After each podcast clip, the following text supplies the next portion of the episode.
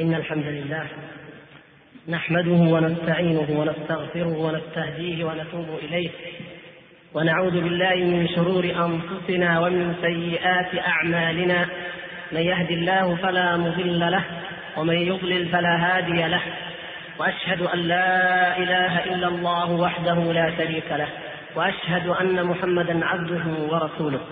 اللهم صل على محمد وعلى آل محمد كما صليت على إبراهيم وعلى آل إبراهيم إنك حميد مجيد.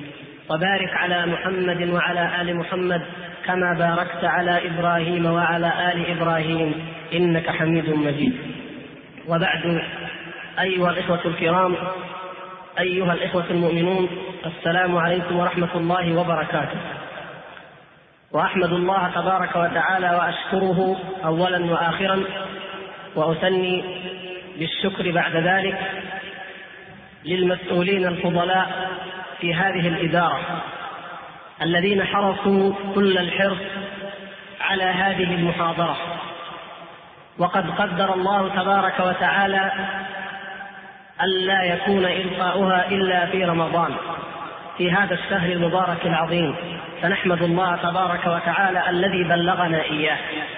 ونسأل الله عز وجل أن يكون اجتماعنا فيه وفي لياليه المباركة الطيبة استبشارا وبشرى بقبول هذا العمل والإخلاص فيه لله عز وجل وإيتائه الثمرات الطيبة المرجوة إنه سميع مجيب.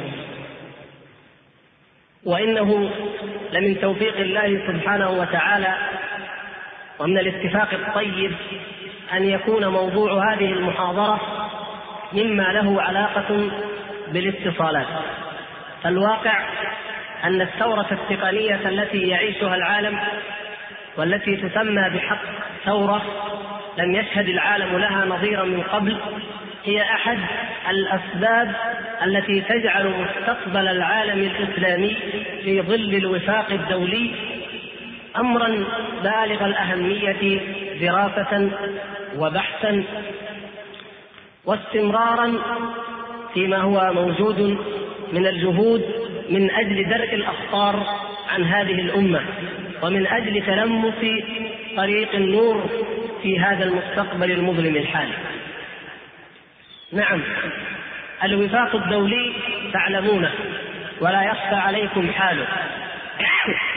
كانت الأم العالم كانت هذه الدنيا كما تعلمون تحت ظل عقبة الأمم التي كانت هيئة أقرب ما تكون إلى الشكلية. ثم كانت الحرب العالمية الحرب العالمية الثانية التي قضت عليها ونتيجة لها خرج المعسكران الكبيران المعسكر الشرقي والمعسكر الغربي. الأول شيوعي دكتاتوري والثاني ديمقراطي ليبرالي. وكانت مرحلة الأمم المتحدة ومؤسساتها المتنوعة كما تعلمون وكان رفع شعارات الإنسانية وحقوق الإنسان إلى آخر تلك الشعارات التي ظهر زيفها كما سنستعرض إن شاء الله.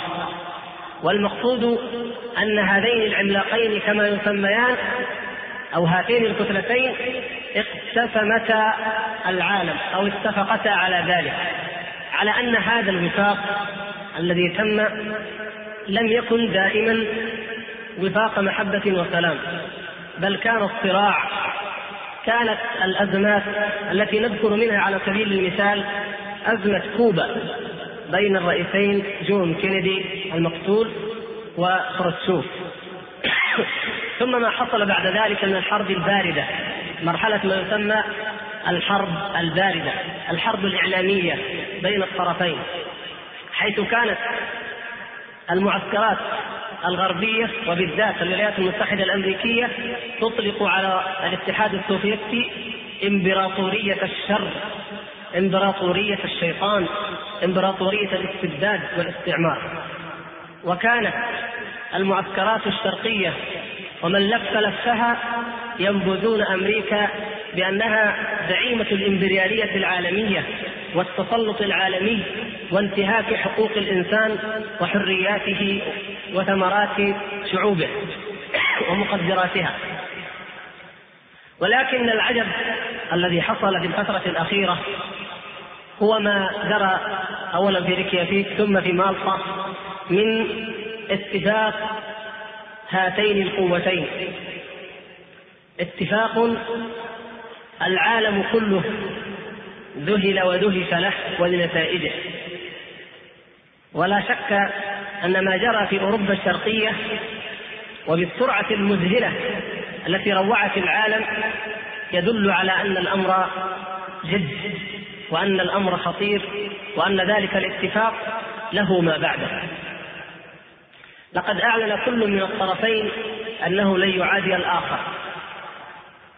وأشد من ذلك ما اصبح أصبح ظاهرا في لهجة زعيم الشيوعية العالمية التي كانت تندد ليل نهار بالاستعمار الأمريكي عندما يقول نحن وهم نحن وهم. فقيل له أعني غورباتشوف قيل له من نحن ومن هم؟ قال نحن الاتحاد السوفيتي وأوروبا وأمريكا. وهم الصين واليابان والعالم الإسلامي. الوحدة الأوروبية وهي من أعظم ثمرات هذا الاتفاق إن لم تكن بمحركاته في الأصل. لأن أوروبا شعرت بأنها فقدت سيطرتها التي امتدت قرونا. وكما تعلمون بعد حوالي سنتين سوف تكون أوروبا موحدة. تكون كالدولة الواحدة. وسوف يدخل في هذا الاتحاد وقد بدأ بدأت المفاوضات في ذلك سوف تدخل فيه الكتلة الشرقية أيضا. فتصبح أوروبا شرقها وغربها قوة واحدة. ولا يهمنا أن تكون قوة اقتصادية سياسية اجتماعية أيا كانت أيا كان الشكل. المهم أن تأثير هذه القوة سيكون رهيبا وأن الأحداث سوف تؤكد ذلك بما لا ريب فيه.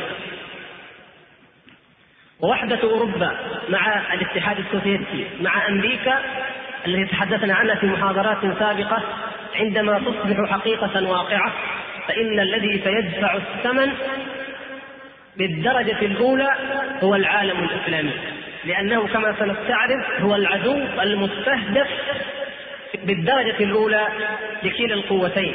بل نستطيع من الآن أن نقول القوة الواحدة. أصبحت قوة واحدة صليبية يهودية. كما أخبرنا الله سبحانه وتعالى من في الآيات التي سمعتم وفي غيرها من الآيات. ولا يزالون يقاتلونكم حتى يردوكم عن دينكم إن استطاعوا. ولن ترضى عنك اليهود ولا النصارى حتى تتبع ملتهم. يا أيها الذين آمنوا لا تتخذوا اليهود والنصارى أولياء بعضهم أولياء بعض. ومن يتولهم منكم فإنه منهم. هم الآن بعضهم أولياء بعض. ويشكلون قوة دولية واحدة. ولذلك نتائجه الخطيره كما أشرنا على هذا العالم. بأي زاوية نظرت وبأي مجال اتجهت أعني على العالم الإسلامي بالدرجة الأولى. إنه ليس سرا أن نقول إن زعيمي هذا الوفاق كل منهما كان رئيسا للاستخبارات في بلده. ومعلوم حال الاستخبارات سواء في الاتحاد السوفيتي أو في الولايات المتحدة الأمريكية. تدبير المؤامرات تدبير الانقلابات عدم التورع عن أي جريمة مهما كانت. ارتكاب أي فظيعة من الفظائع. الاقدام على أي عمل مهما كان شنيعا بأي معيار ديني أو خلقي. هذه صفة وهذه وظيفة المخابرات في هذا العالم الطاغي الصليبي الحاقد.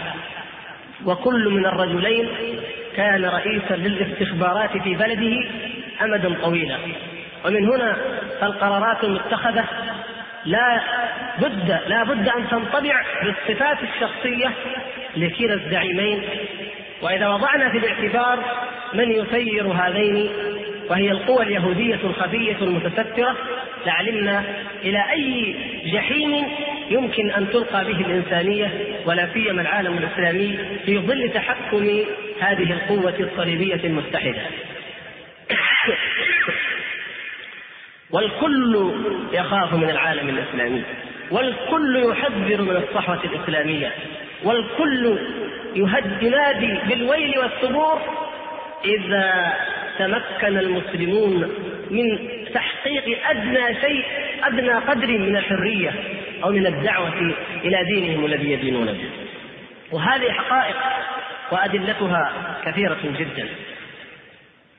نستطيع أن نستعرض مثلا ما صرح به أو نذكر ما صرح به الرئيس ميتيران عندما تكلم عن الانتفاضة كما تسمى الجهاد الجهاد الإسلامي في الشعب الجهاد الإسلامي في فلسطين. يقول بالحرف الواحد إن الذي يحدث في المناطق المحتلة يهدد بانتشار وباء التطرف الإسلامي في كل المنطقة. وباء يسمي عودة المسلمين إلى دينهم تطرفا إسلاميا ويعتبره وباء كما يسمى الطاعون أو الكوليرا أو الإيدز وباء. هذا هو الوباء. ممكن أن ينتشر. وأما أمريكا فالعجب العجاب. إنها تخطط منذ أمد بعيد على المستوى الحكومي وعلى مستوى المؤسسات وأذكر مثالا واحدا مؤسسة فورد. إنها تمول دراسات كثيرة وكتبا كثيرة منذ أكثر من ثلاثين سنة وهي تصدر تتعلق بدراسة أوضاع العالم الإسلامي ومستقبل العالم الإسلامي ودور الحركة أو الدعوة الإسلامية أو الصحوة الإسلامية في هذا العالم. حتى على المستوى على مستوى القطاع الخاص تخطط أمريكا وتفكر. ومن العجيب أن معهد أو معهدا للدراسات الاستراتيجية مشهورا في أمريكا وهو معهد هوفر تحدث عن السياسة العالمية ابتداء من نهاية القرن العشرين ونشر ذلك قبل أكثر من عشر سنوات. لاحظوا قبل أكثر من عشر سنوات نشر ذلك نشر تقريرا هذا المعهد وذكر فيه أن العالم سيرى قبل نهاية هذا القرن ونحن رأيناها الآن قبل نهاية العقد عقد الثمانينيات. قال في ضمن التقرير سوف تنهار الأنظمة. الموجودة في العالم الماركسية والشيوعية والديمقراطية والنقابية والنازية. ذكر هذه الخمسة مع أن الموجود منها في الواقع هو الماركسية من جهة والشيوعية شيء واحد والديمقراطية. لكن هكذا قال ثم تنبأ بأنه في نهاية هذا القرن سوف يشهد العالم كله عودة إلى الدين. سواء الكاثوليكية في أوروبا أو العالم الإسلامي. وحذر أشد التحذير من الصحوة الإسلامية. هذا الكلام قبل أكثر من عشر سنوات. وذكر على سبيل المثال قال تقرير المعهد إن المسلم الأسود يهدد مجتمع الولايات المتحدة الأمريكية. وإن المسلمين في الاتحاد السوفيتي يشكلون خطرا كبيرا على مستقبله لأنه من المتوقع أن يصل عددهم إلى أربعين في المئة من سكان الاتحاد السوفيتي جميعا قبل نهاية هذا القرن. هكذا حذر. وهذا آه، مقتطفات من التقرير نشرها الدكتور مصطفى محمد حلمي في كتابه الصحوة الإسلامية عودة إلى الذات صفحة 167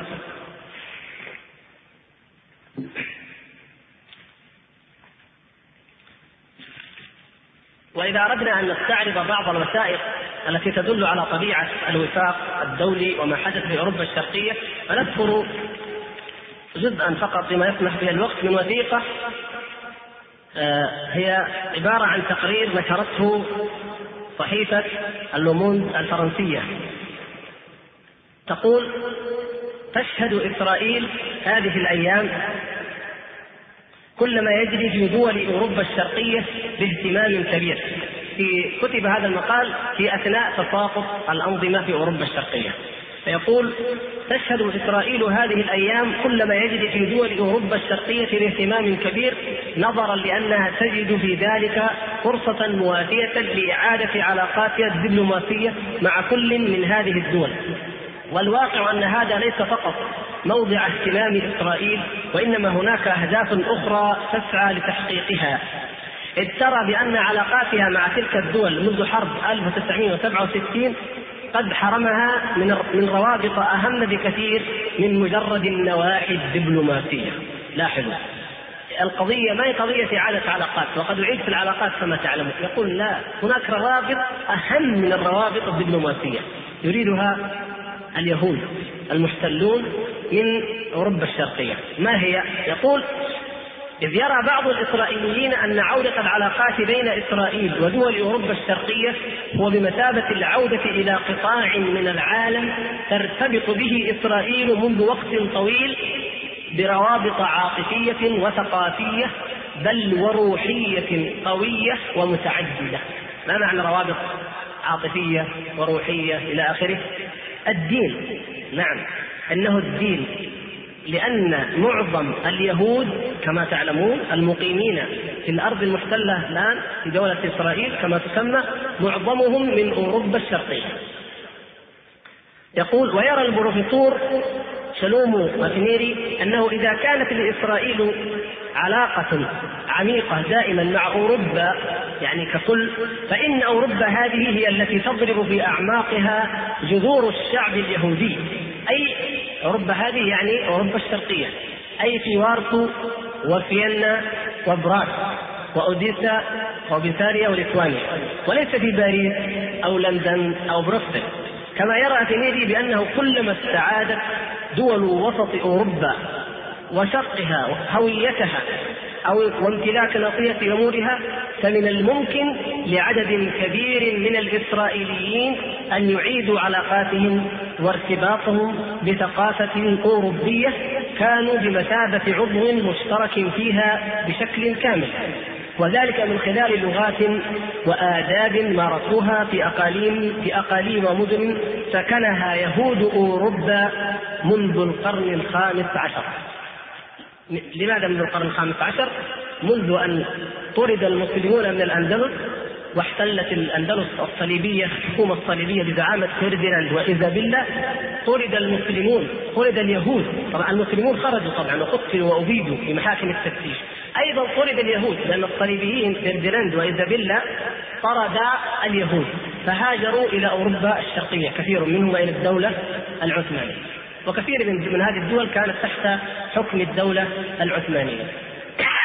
اذا يقول إن الرابطة الأساس هي الرابطة الدينية وإن إسرائيل تسعى إلى تحرر أوروبا الشرقية من الستار الحديدي رغم أن الشيوعية فكرة يهودية ورغم أن القائمين عليها يؤدون أعظم الخدمة لليهود وعلى سبيل المثال شاوسيسكو زعيم رومانيا خدماته لليهود لا تحصى.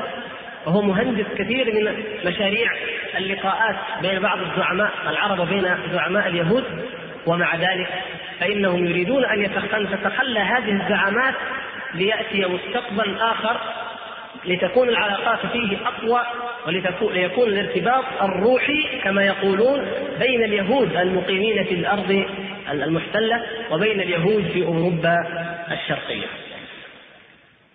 وإذا انتقلنا إلى الاتحاد السوفيتي ونحن الآن نركز على الكتلة الشرقية أقول نركز عليها لأن علاقة اليهود بأمريكا والعالم الصليبي أشهر من أن تذكر وأصبحت العجوز العجوز ها هنا في بلادنا وفي أي مكان تعلم فضلا عن المثقف أن أي قرار تريد تصوت عليه أمريكا في مجلس الأمن مثلا فإنه سيكون لخدمة إسرائيل.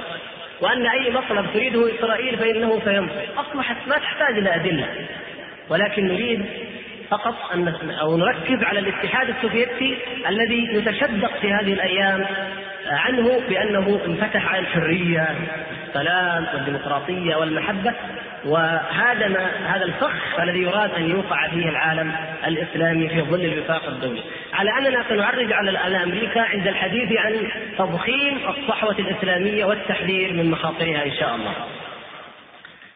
آه، في صحيفة الحياة تصدر في لندن. كانت الصحيفة اللبنانية من أول في 10 تاريخ 8 شعبان آه، يقول موسكو من إيغور تيموسيف حذرت مجموعة من الكتاب الروس البارزين القيادة السوفيتية من تصاعد النشاطات الصهيونية. كتاب مثقفون زعماء الأدب حذروا من من تصاعد النشاطات الصهيونية في الاتحاد السوفيتي مما يهدد بتحويل الحوار الروسي اليهودي إلى مواجهة حتى الموت مواجهة حتى الموت بين من ومن؟ بين اليهود الذين تمكنوا الآن نتيجة إعادة البناء البرستوريكا وبين القوميين الروس الذين لا يريدون أن يسيطر على بلادهم إلا هم لا أولئك الغرباء. يقول وفي رسالة نشرتها صحيفة لترسونايا روسيا الناطقة باسم اتحاد الأدباء في روسيا الاتحادية اتهم الكتاب الروس الصحافة السوفيتية بشن حملة دعائية شعواء ضد الحركة القومية الداعية إلى انبعاث روسيا. واكدوا أن هذه الحملة تنظم للتفكر على الفاشية الجديدة التي تجسدت في اتحاد الصهاينة السوفيتي يسمون اتحاد المجالس الأعلى السوفيتية يطلقون عليه اتحاد الصهاينة السوفيت كأنه لا لا يعمل فيه إلا الصهاينة فقط. ورسائل بيثار شبه العسكرية. وحذروا أن بعض الصحف المركزية التي تؤجج الهستيريا في شأن منظمة الذاكرة باميات منظمة قومية روسية لعلنا نستعرض بعض ما آه، يتعلق بها أيضا. هذه المنظمه تعلن العداء لليهود وأن اليهود سيطروا على بلادنا ونحن روس واليهود سيطروا على بلادنا. تقول هذه المنظمة. يقول الكتاب إن مقاومة هذه المنظمة أو ما يجري بينها وبين اليهود نخشى أن يتحول إلى اتجاه عكسي أي إلى تجميل الصهيونية مخفية عن الرأي العام السوفيتي. وقالت آه، وأشارت إلى تورط منظمة بيتار في المذابح ضد اللاجئين الفلسطينيين في مخيمي صبرا وشاتيلا والمئات من الجرائم البشعة الأخرى التي اهتز لها العالم مرارا. هذا من الأسرار التي لأول مرة صبرا وشاتيلا يكون اليهود والسوفيت مشاركة فيها. وما أكثر ما ما لا نجهل وما لا نعلم. تقول الجريدة وأعرب الكتاب الروس عن استيائهم من عقد مؤتمر للمنظمات اليهودية السوفيتية في موسكو نهاية العام الماضي 1989 وأضافوا أنه اجتاحت الاتحاد السوفيتي بعد هذا المؤتمر حملات دعائية تميزت بالعنصرية المتطرفة واتهموا الصهاينة السوفيت بافتعال خرافة عن الفاشية الروسية. إلى أن يقول ودان وأدان المثقفون الروس ما وصفوه برد الاعتبار للعقيدة الصهيونية وقيام وسائل الإعلام السوفيتية بتمجيد الشخصيات الاجتماعية والثقافية من أصل يهودي. كما كما لاحظنا في كلام اللوموند يعني الأدباء والمثقفون أو الكتاب أو الشعراء الذين من أصل يهودي هم الذين يحظون بالدعاية الضخمة في الاتحاد السوفيتي وفي غيرها. آه، يقول وأن ان حتى المكتب السياسي للحزب الشيوعي السوفيتي يعمل على تبييض صفحة الصهيونية المجرمة. إلى آخر الكلام لا نريد الإطالة فيه وإنما ننتقل إلى الحديث كما قلنا عن هذه المنظمة باميات أي الذاكرة منظمة قومية روسية هالها أن اليهود بدأوا يتمكنون بشكل علني واضح الاتحاد السوفيتي منذ قيام غورباتشوف آه، وعملية إعادة البناء كما تسمى فأخذت تدافع عن الماضي الماضي القومي لروسيا القيصرية وتريد إحياء الصليبية القيصرية. لاحظوا يعني بين فكين فك الصهيونية اليهودية وفك الصليبية القيصرية أيضا. كلاهما نحن سندفع الثمن. إن, إن انتصر أو تفوق. نقرأ مقتطفات فقط لضيق الوقت. آه، طبعا المشكلة صارت النائب الأول لوزير الخارجية السوفيتيه ذكر أن الإشاعات قد تكون وراءها عناصر قريبة لإسرائيل، الإشاعات عن المجازر والمذابح التي قد تؤدي قد يؤدي إليها هذا الصراع.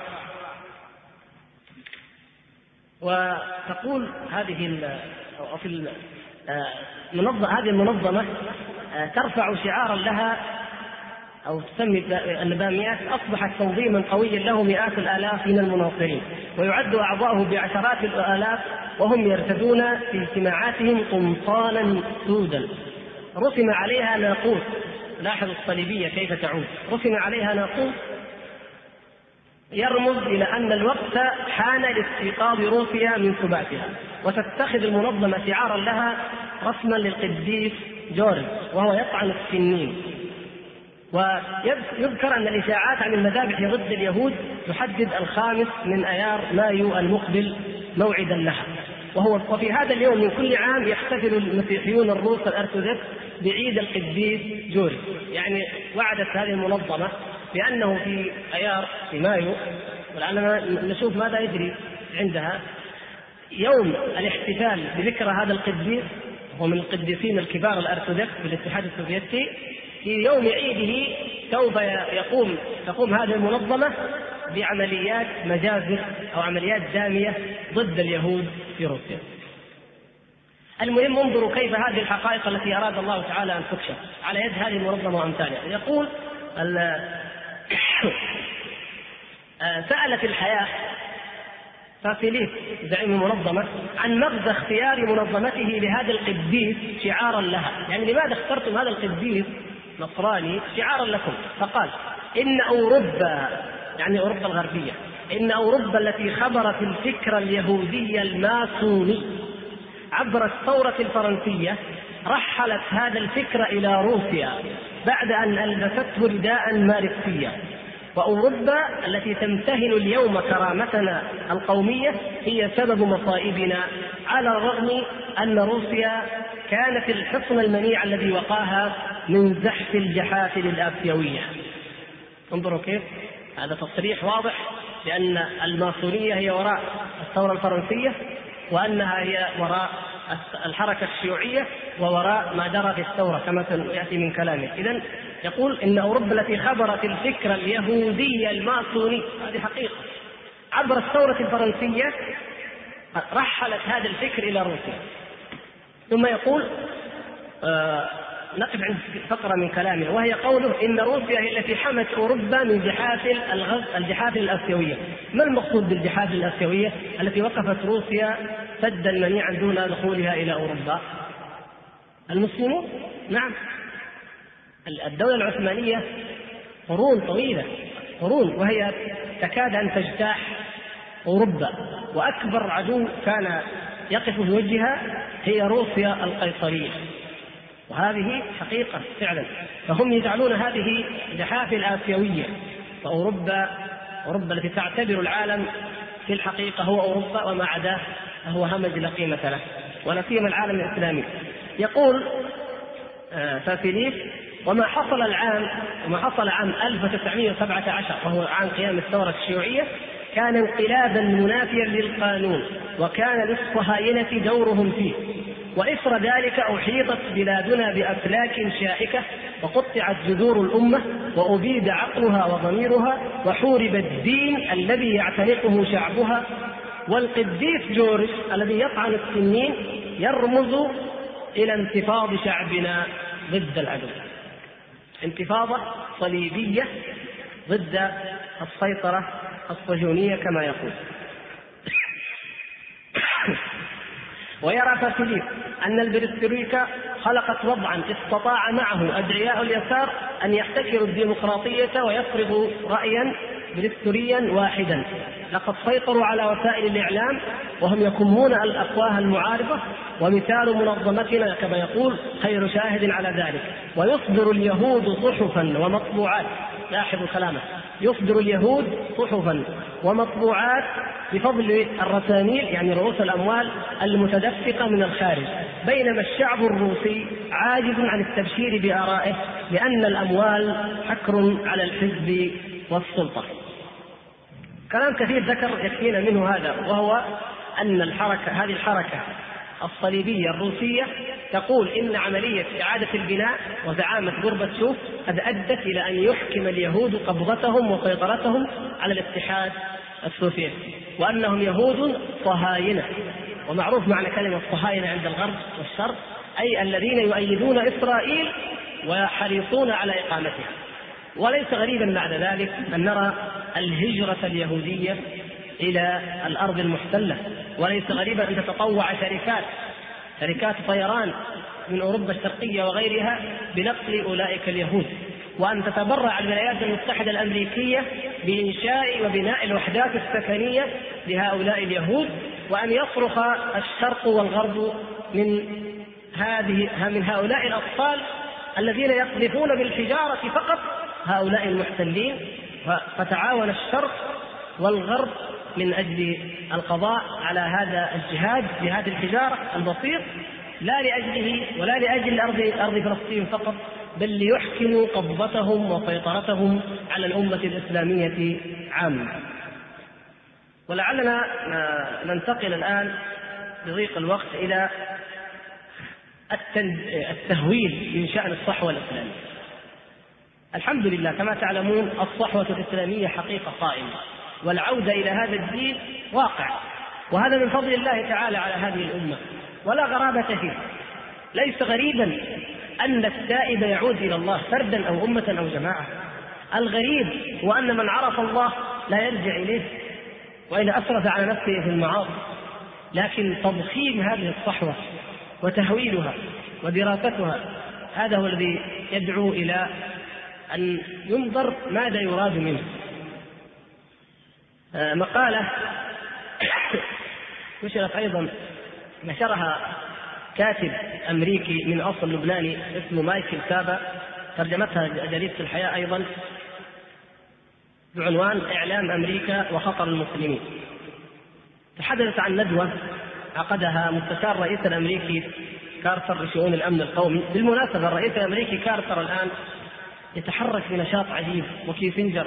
بنشاط غريب يتحرك كارتر ومعاونوه الأولون من أجل خبرتهم السابقة ومعرفتهم بحال المنطقة. ونجد كارتر يهتم بالجهاد الأفغاني ويذهب إلى هنالك من أجل دعم التنصير بين المسلمين واستغلال الجوع والفقر والحاجة الشديدة التي يعاني منها المجاهدون والمهاجرون من أجل التنصير وفرض الحل الغربي على على الجهاد الأفغاني. كما نجده يذهب إلى إفريقيا ويقيم ويتنقل بين دول دولها الحبشة والسودان جنوب السودان معجون قرن معجون قرن بكل وضوح يمد يمده العالم الغربي مع الجبهة الشعبية لتحرير أريتريا كما تسمى بكل قوتهم ومع التنصير في كينيا وفي الصومال. ويؤلمنا يؤلمنا أن نقول إنهم يشترون أبناء المسلمين شراء وبنات المسلمين يشترونهم بأبخس الأثمان منظمات خطيرة وكثيرة تشتري أبناء المسلمين في الصومال وكينيا والحبشة وغيرها ويحشرون بالآلاف في وسائل النقل إلى أوروبا. هذه حقائق كثيرة وتقرؤونها كثيرا. فنقول آه هذه الندوة ندوة لأولئك الزعماء السابقين والمسلمين السابقين. كان موضوع الندوة عن الأرمن وأحداث أرمينيا ولكن الحقد يأبى إلا أن يظهر. حول الموضوع إلى مسألة عودة إسلامية وخطر إسلامي. أين الخطر الإسلامي؟ انظروا قبل أن نقرأ هذا الكلام. انظروا الفرق بين غربتشوف وكأنه رجلان مختلفان. في الحالة الأولى رجل ديمقراطي هادئ متزن يزور بنفسه الدول دول بحر البلطيق التي تريد الانفصال. يجلس مع برلماناتها يناقش الكتاب بل ظهر بالتلفزيون وفي الشارع يتحدث مع الناس ويكلمهم يقول نريد الديمقراطية نريد أن تنحل القضية فيما بيننا وبينكم بالوسائل النيابية بالطرق الحكيمة بكل هدوء. أما إذا نظرنا إليه كيف يتعامل مع المناطق الإسلامية التي تحت حكمه فإن ذلك الحمل الوديع الديمقراطي الهادئ ينقلب إلى وحش إلى دب متلطخ بالدماء. الدبابات تنزل تدك المدن. الجيش الأحمر يهدم كل شيء. الاعتقالات بالآلاف. المقابر جماعية. لأنه هنا يتعامل مع مسلمين ولكن هناك كان يتعامل مع أبناء دينه. هذا شيء واضح وجلي والأخبار العالمية اليومية تؤكده بدون ما نحتاج إلى تأكيد. آه، الشاهد حول الموضوع من أرمينيا إلى العالم الإسلامي. ويقول هذا في الغرب لا يمكن لأحد أن يشهد مساعي تقوم بها جهات غير مسلمة سواء كانت مسيحية أم يهودية أم حتى هندوكية للقتال من أجل الحرية بالحد الذي يرقى إلى درجة الحرب المقدسة. فهذا النمط محصور بالنسبة إلى الغربيين في تعريف المسلمين بالذات. الهندوس النصارى اليهود في أي بلد في العالم يطالبون يثورون يقتلون لا غبار عليهم. كما يقول الكاتب وهو نصراني أمريكي. لكن إذا إذا قامت أي حركة إسلامية مهما كان شأنها قيل هذه حرب مقدسة وخطرها سيمتد إلى العالم كله. فخصوا هذا الشعار للمسلمين. ويذكر آه، بعض العناوين التي كانت الصحافه الأمريكية تتحدث عنها عند أحداث ارمينيا ويقول من هذه العناوين نيران هوجاء في الجمهوريات الإسلامية. عنوان مثير. عنوان آخر المدى البعيد لظلال المآذن. المدى البعيد لظلال المآذن. لماذا؟ لأن آه، إعادة البناء سمحت للمسلمين بأن يؤذنوا. الصحافة الأمريكية تجعل عناوين ضخمة. يعني ظلال المآذن. ماذا بعد هذا الأذان؟ تهويل. حتى يكبت هذا الدين ولا يريدون أن يسمعوا كلمة الله أكبر ولا أن ترتفع كلمة الله أكبر في أي بلد. أما الكنيسة الكاثوليكية فتحتفل ويفتخر غورباتشوف في كتابه إعادة البناء بأنها احتفلت احتفلت معها روسيا كلها بمناسبة مرور ألف سنة على إنشائها ويذهب هو إلى ما يسمى قذافة البابا ويحصل على التبريكات منه. لكن الأذان لا يراد أن يرفع في الاتحاد السوفيتي ولا في أي مكان في العالم. عنوان آخر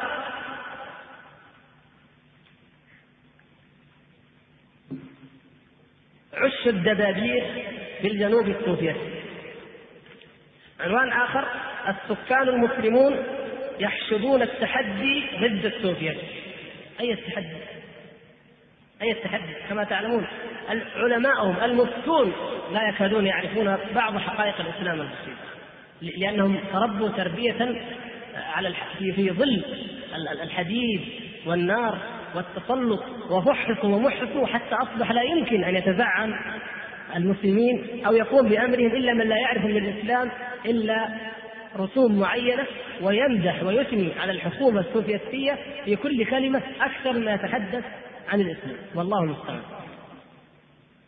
يقول وتدفع هذه العناوين جميعا القارئ للاعتقاد بأن المسلمين في شكل ما ليسوا تهديدا للسوفيت وحدهم بل إنهم حسب ما تصورهم الصحافة الأمريكية تهديد للبشرية جمعاء. هذا هو الخطأ كما عمل عملوا بعض الأفلام الأمريكية. ويمكن سمعتم عنها. آه، يعني الأفلام تترسب في اللا شعور لكنها تؤثر على الشعور وعلى الوعي. آه، أفلام على ثلاث ساعات بعضها يتحدث عن غزو العرب كيف إذا دخل العرب أمريكا. وجاءوا وهم راكبون الجمال ويعني قذارة وطاقة معروف يعني كيف يصورون العرب وكيف يهجمون على نيويورك فينهبوها وينهبوا واشنطن إلى أن يصلوا إلى كاليفورنيا وكيف يفعلون ويفعلون فتتشوه صورة الإنسان المسلم عند الملايين من الناس وإن كان بعضهم يراها بنوع من السذاجة أو النكتة ولا يتصور وقوعها. لكن هذه الأشياء إذا ترسبت في في اللاشعور تتحول إلى حقائق واعية فيما بعد. يقول أيضا ان إن يعني من العجائب ما نشر في الصحافة الأمريكية ما نشر في صحيفة آه، النيويورك تايمز من أن يقول إن المتطرف يأتي من الصحراء. هم تحدثوا عن الأرمن والمسلمين والنصارى فذكروا أن المسلمين في الاتحاد السوفيتي يسكنون في الصحارى وأما النصارى فيسكنون في الغابات. اتخذوا من هذا قاعدة استنتجوا قاعدة. تقول نيويورك تايمز إن المتطرف يأتي من الصحراء والمبدع يأتي من الغابات. وربما كان هذا هو الفارق الأكبر بين الشرق والغرب. هذا هو الفرق بين الشرق والغرب أن الشرقي يأتي من الصحراء فيكون متطرفا أصوليا. أما الغربي فيأتي من الغابات فيكون مبدعا. ومتحضرا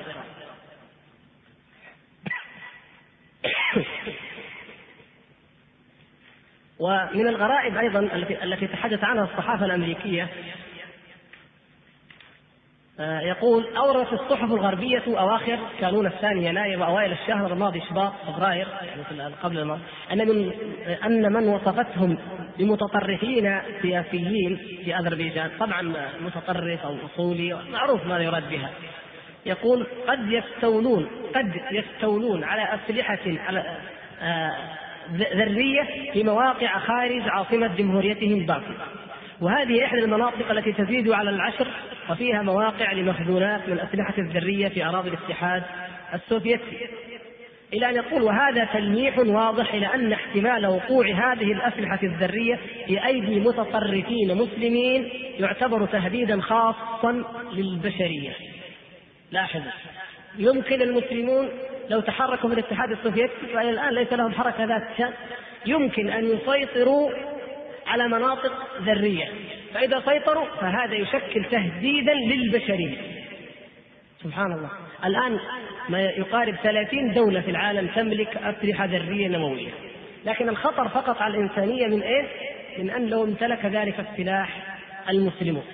وتذكرون ماذا قيل آه، عندما آه، عملت باكستان مفاعل نوويا وما قيل عن ضياء الحق وأن هذه كما قال هنري كيسنجر هذه قنبلة إسلامية وأعلن الحرب الصليبية عليها وسيصنعون قنبلة ذرية إسلامية إلى آخر تلك الأوصاف وظلت الأحداث تجري حتى قتلوه وجاءوا بهذه الموالية الرافضية التي تاريخها وحياتها معروف لديهم هناك في أمريكا. آه، يقول هذا يقول مايكل سابا. وهذا أيضا أسلوب لترسيخ رواية القنبلة الإسلامية وخطرها على العالم المتمدن. وهي الرواية التي دأب على سردها مرارا وتكرارا الخبراء والإستراتيجيون العاملون لصالح إسرائيل. فحقيقة الأمر أن إسرائيل تشكل بالفعل تهديدا نوويا لبقية دول العالم. هذه يقول هذا كلامه هو والحقيقة أن التهديد النووي تشكله دولة إسرائيل. لكن المتهم المظلوم هو هذا العالم الإسلامي المسكين يقول ويحتمل أن تتردد القصة الجديدة عن الخطر الإسلامي على العالم المتمدن أكثر فأكثر في المستقبل. ثم قال إنه قد نقلت صحيفة نيويورك تايمز عن دبلوماسيين في أثينا قولهم إن هناك قلقا متزايدا في اليونان وبلغاريا حيال الاضطرابات بين الأقليات المسلمة هناك. بهذه المناسبة دولة ألبانيا الدولة الاشتراكية والشيوعية الوحيدة التي أكثرية سكانها مسلمين في أوروبا. إلى الآن هذه الدولة ما رأينا فيها بريستوريكا ولا حصل فيها أي شيء لأن الأكثرية مسلمة على ضعف إسلامهم وفهمهم له لكن لا يراد لها أن تحصل على شيء حصلت عليه جميع الجمهوريات في جميع أوروبا الشرقية وهي دويلة صغيرة لا لا وزن لها في العالم ومع ذلك حرمت من هذا الحق. مما أعطيت جميع الدول. فالآن تشكو اليونان وتشكو بلغاريا من أي شيء؟ قالوا أنه قد أن الاضطرابات قد تجعل اليونان وبلغاريا دول مواجهة في أوروبا ضد انتشار التطرف الإسلامي. سبحان الله.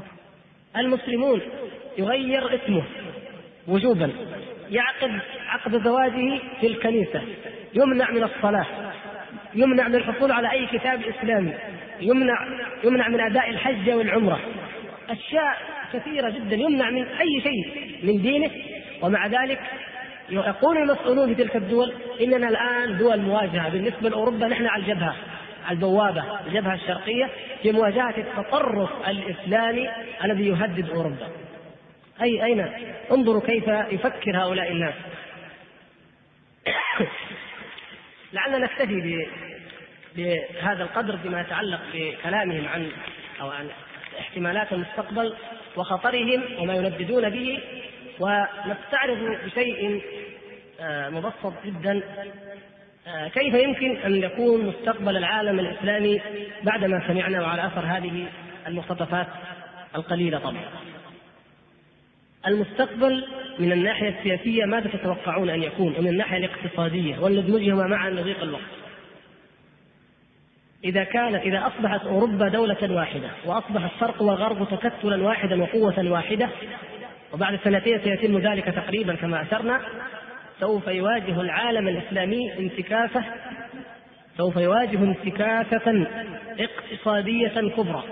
الآن يا إخوان لا يخفى عليك أن بعض دول العالم الإسلامي قبل عشر سنوات خمسة عشر سنة كان الريال السعودي يعادل وحدة من وحدات عملات بعض الدول. في هذه الأيام تشتري بالريال ما يعادل 400 وحدة. دول كثيرة ما في داعي نذكرها. دول كثيرة الآن بالريال تشتري 400 وحدة من عملات هذه الدول. ماذا سيكون المستقبل؟ هذه نتيجة تعويم الدولار ونتيجة الخطة الاقتصادية الأمريكية الخبيثة ولكن ماذا تتوقعون في المستقبل؟ مشاكل كثيرة جدا. أولا أن رؤوس الأموال الغربية سوف تتدفق إلى ألمانيا آه، إلى ألمانيا الشرقية لا عفوا إلى أوروبا الشرقية ومن ذلك ألمانيا طبعا. سوف تكون محط الأنظار. لماذا؟ الثروات ومنها البترول موجودة بشكل كبير الخام المواد الخام موجودة في أوروبا الشرقية. وأيضا الضعف والنقص الشديد في التكنولوجيا موجود. اليد العاملة رخيصة جدا جدا جاءوا بصورهم والمانيا الغربية تعطي الألمان الشرقيين كل واحد تعطي مبلغ معين من الماركات وينهال على المأكولات والأكشاك العادية في شوارع برلين ينهالون بشكل عجيب يأكلوا من هذه الحلوى من هذه الأشياء أشياء ما ما رأوها في حياتهم. وهي أوروبا وهي ألمانيا الشرقية من أكثر دول أوروبا الشرقية تقدما. فهم سيجدون العمالة الرخيصة جدا والمواد الخام والتقنية المتخلفة. إذا سوف تتحول الاستثمارات إلى أوروبا الشرقية. وفي اجتماع عقد في منذ حوالي شهر تقريبا بالضبط في الولايات المتحدة الأمريكية في آه، بين أو الغرفة الغرفه الغرفة التجارية العربية الأمريكية أو اسم قريب من هذا. لعلي أجد الآن المقصود أنه عقد هذا الاجتماع وتحدث رئيس الغرفة وهو رجل أمريكي وقال إن مستقبل العالم الإسلامي المستقبل العالم العربي هو يقول بتعبيره آه الاقتصادي سيكون آه سيئا للغاية في الفترة القريبة جدا هذه. وذلك لأن رؤوس الأموال الأمريكية سوف تتدفق على أوروبا الشرقية. وذكر على سبيل المثال إحدى دول الخليج المهمة كثيرة التعامل مع الاتحاد مع الولايات المتحدة الأمريكية كيف أنه في السنة هذه الماضية يعني انخفض حجم التبادل بينها وبين أمريكا إلى 50% ونتوقع في المستقبل أن يزداد ذلك وأن يكون هذا التناقص عاما للمنطقة كلها. وقال أنه هذا الاجتماع جاء عقب اجتماع الرئيس بوش برجال الأعمال الأمريكيين وأوصاهم ووجههم. قال يجب أن تتجه اهتماماتكم إلى أوروبا الشرقية وأن تنسوا ما عدا ذلك. فهنا ستكون كارثة اقتصادية للعالم الإسلامي. الدول الفقيرة المدينة ستزداد ديونا وفقرا مدقعا وتتراكم ديونها الربوية للغرب بشكل مذهل والدول الغنية سوف تفتقر وتصبح دول المدينة. هذه يعني هذا الذي يبدو الآن كما ذكر من, أرقام ذكرها هو هذا رئيس الغرفة التجارية العربية الأمريكية. وهذا من الأمثلة عليه. أذكر مثالا واحدا فقط. آه، بعض دول الخليج الحمد لله أنتجت من المواد البتروكيماوية منتجات عالية الجودة والامتياز. ويعني على المواصفات العالمية. ذهبت في البواخر وجالت شواطئ الدول الأوروبية لم يستقبلها أي دولة لم يستقبلها أي ميناء رغم مواصفاتها العالية بل وضع في وجهها وضعت الضرائب الجمركية الباهظة والحواجز التي جعلتها تعود أدراجها وتبيع حمولتها في بعض الدول الآسيوية الشرقية. وهذا أحد الأمثلة وكلكم تعرفونه وقيسوا على ذلك في المستقبل إذا اتحدت أكثر جمركيا وإداريا واقتصاديا أوروبا. ستواجهنا يعني حتى لو تفوقنا حتى لو أنتجنا أفضل السلع لن يشتروا منا. صليبية حاقدة واضحة. ومع ذلك فإننا بالعكس أكثر ما ينتجه العالم الإسلامي ما هو إلا مواد خام يستهلكها العالم الغربي في صناعته. هذا أكثر شيء عند العالم الإسلامي. وأسوأ من هذا ولنخرج قليلا عن موضوعنا قليلا وهو له علاقة. أسوأ من هذا أن الدول الغنية في العالم الإسلامي أو أو الأفراد الأغنياء أو المجتمعات الغنية تستهلك كل ثروتها وتهدر ثروتها للغرب في أمور تافهة في كماليات في أشياء كثيرة يمكن أن تستغني عنها وأن تحتفظ بأموالها وتوظفها للإنتاج. بل أنكى منه أن المؤسسات الربوية في العالم الإسلامي هي التي تدعم وتقفل الأبواب في وجوه المؤسسات الاقتصادية الإسلامية. مع أن المؤسسات الربوية جميعا ترتبط بالمؤسسات الربوية الغربية. ولا يخفى عليكم الأمثلة. العطور الأزياء أدوات التجميل هذه التي تنتج بأقل تكلفة ولكنها تباع بأسعار خيالية. خذ أي جريدة من جرائدنا بدون استثناء. انظر هذه الصور الفاضحة والدعاية الخليعة للعطورات وللأزياء ولما يتعلق بها كل يوم تقريبا. ومعلوم أن المرأة إن كانت تعمل إن كانت موظفة فالراتب كله أو نصفه لهذه الأشياء. والرجل أيضا استرضاء للمرأة يدفع ذلك. وغير ذلك أمور أمور غريبة جدا من الترف ما معنى هذه الحمامات نوادي التخفيف تخفيف الوزن كما تسمى أو التخفيف. ما معنى أن تصبح ضمن المستشفيات؟ الان مستشفيات ضمن العيادات عيادات وحمامات للسباحه وللتخفيف نعيش في ترف كاذب والعالم يهددنا بكوارث اقتصادية خطيرة. الآن المرأة المسلمة ما تبالي أنها اشترت فستان بخمسة آلاف ريال بعشرة آلاف أحيانا بأضعاف ذلك. ما تبالي ابدا. واخواننا المسلمون يموتون جوعا المجاهدون وغير المجاهدين ومع ذلك أيضا نحن يتحددنا مستقبل أسود والعياذ بالله إن بقينا على هذه الحالة ترف كاذب أموال تهدر يوميا ملايين في أسواقنا تدفع يوميا إلى جيوب من؟ إلى جيوب المؤسسات اليهودية الأزياء والموضات والتجميل وما أشبه ذلك هناك. هذا غير الترف الأشياء الأخرى في كماليات في اثاث في موبيليات في أمور كثيرة. المفروض ونحن نرى هذا العالم الغربي الصليبي الحاقد يتكتل ضدنا ويعلن حربا صليبية علينا أن لا نعطيه قرشا واحدا. ما كان ضروريا أن نستورده فلنستورده من دول أخرى غير هذه الدول. وإن كانت كافرة هي الأخرى. لكن هذا عدو لدود عدونا منذ أن ظهرت دعوة محمد صلى الله عليه وسلم إلى توحيد الله إلى قيام الساعة والحرب بيننا وبينهم دائرة لم تتوقف لحظة واحدة. والأحاديث الصحيحة تؤيد ذلك وتؤكده أخطر المعارك ستدور بين المسلمين وبين الغرب هذه الصليبية هذه الدول الصليبية في أرض الشام وفي القسطنطينية إلى أن يظهر الدجال والمعارك قائمة. وقد ذكرنا ذلك في محاضرات سابقة تتعلق بهذا الموضوع. المقصود أن المستقبل الاقتصادي والسياسي للعالم الإسلامي سيكون مظلما نسال الله العفو والعافية في ظل هذا الوفاق الدولي الخبيث. ما الحديث عن المستقبل الثقافي والاجتماعي للعالم الإسلامي؟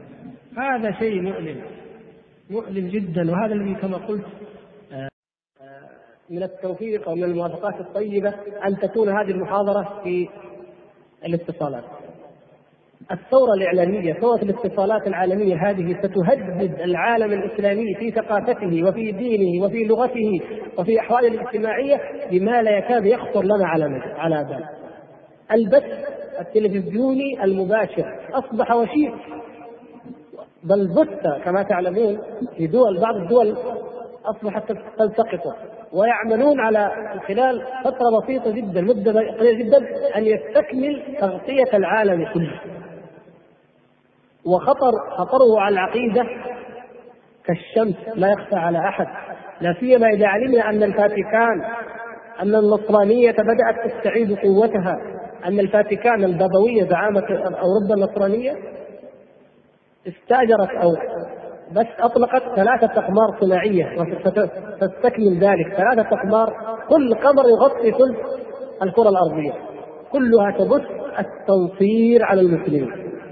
تريد أن تنصر العالم ولا سيما العالم الإسلامي.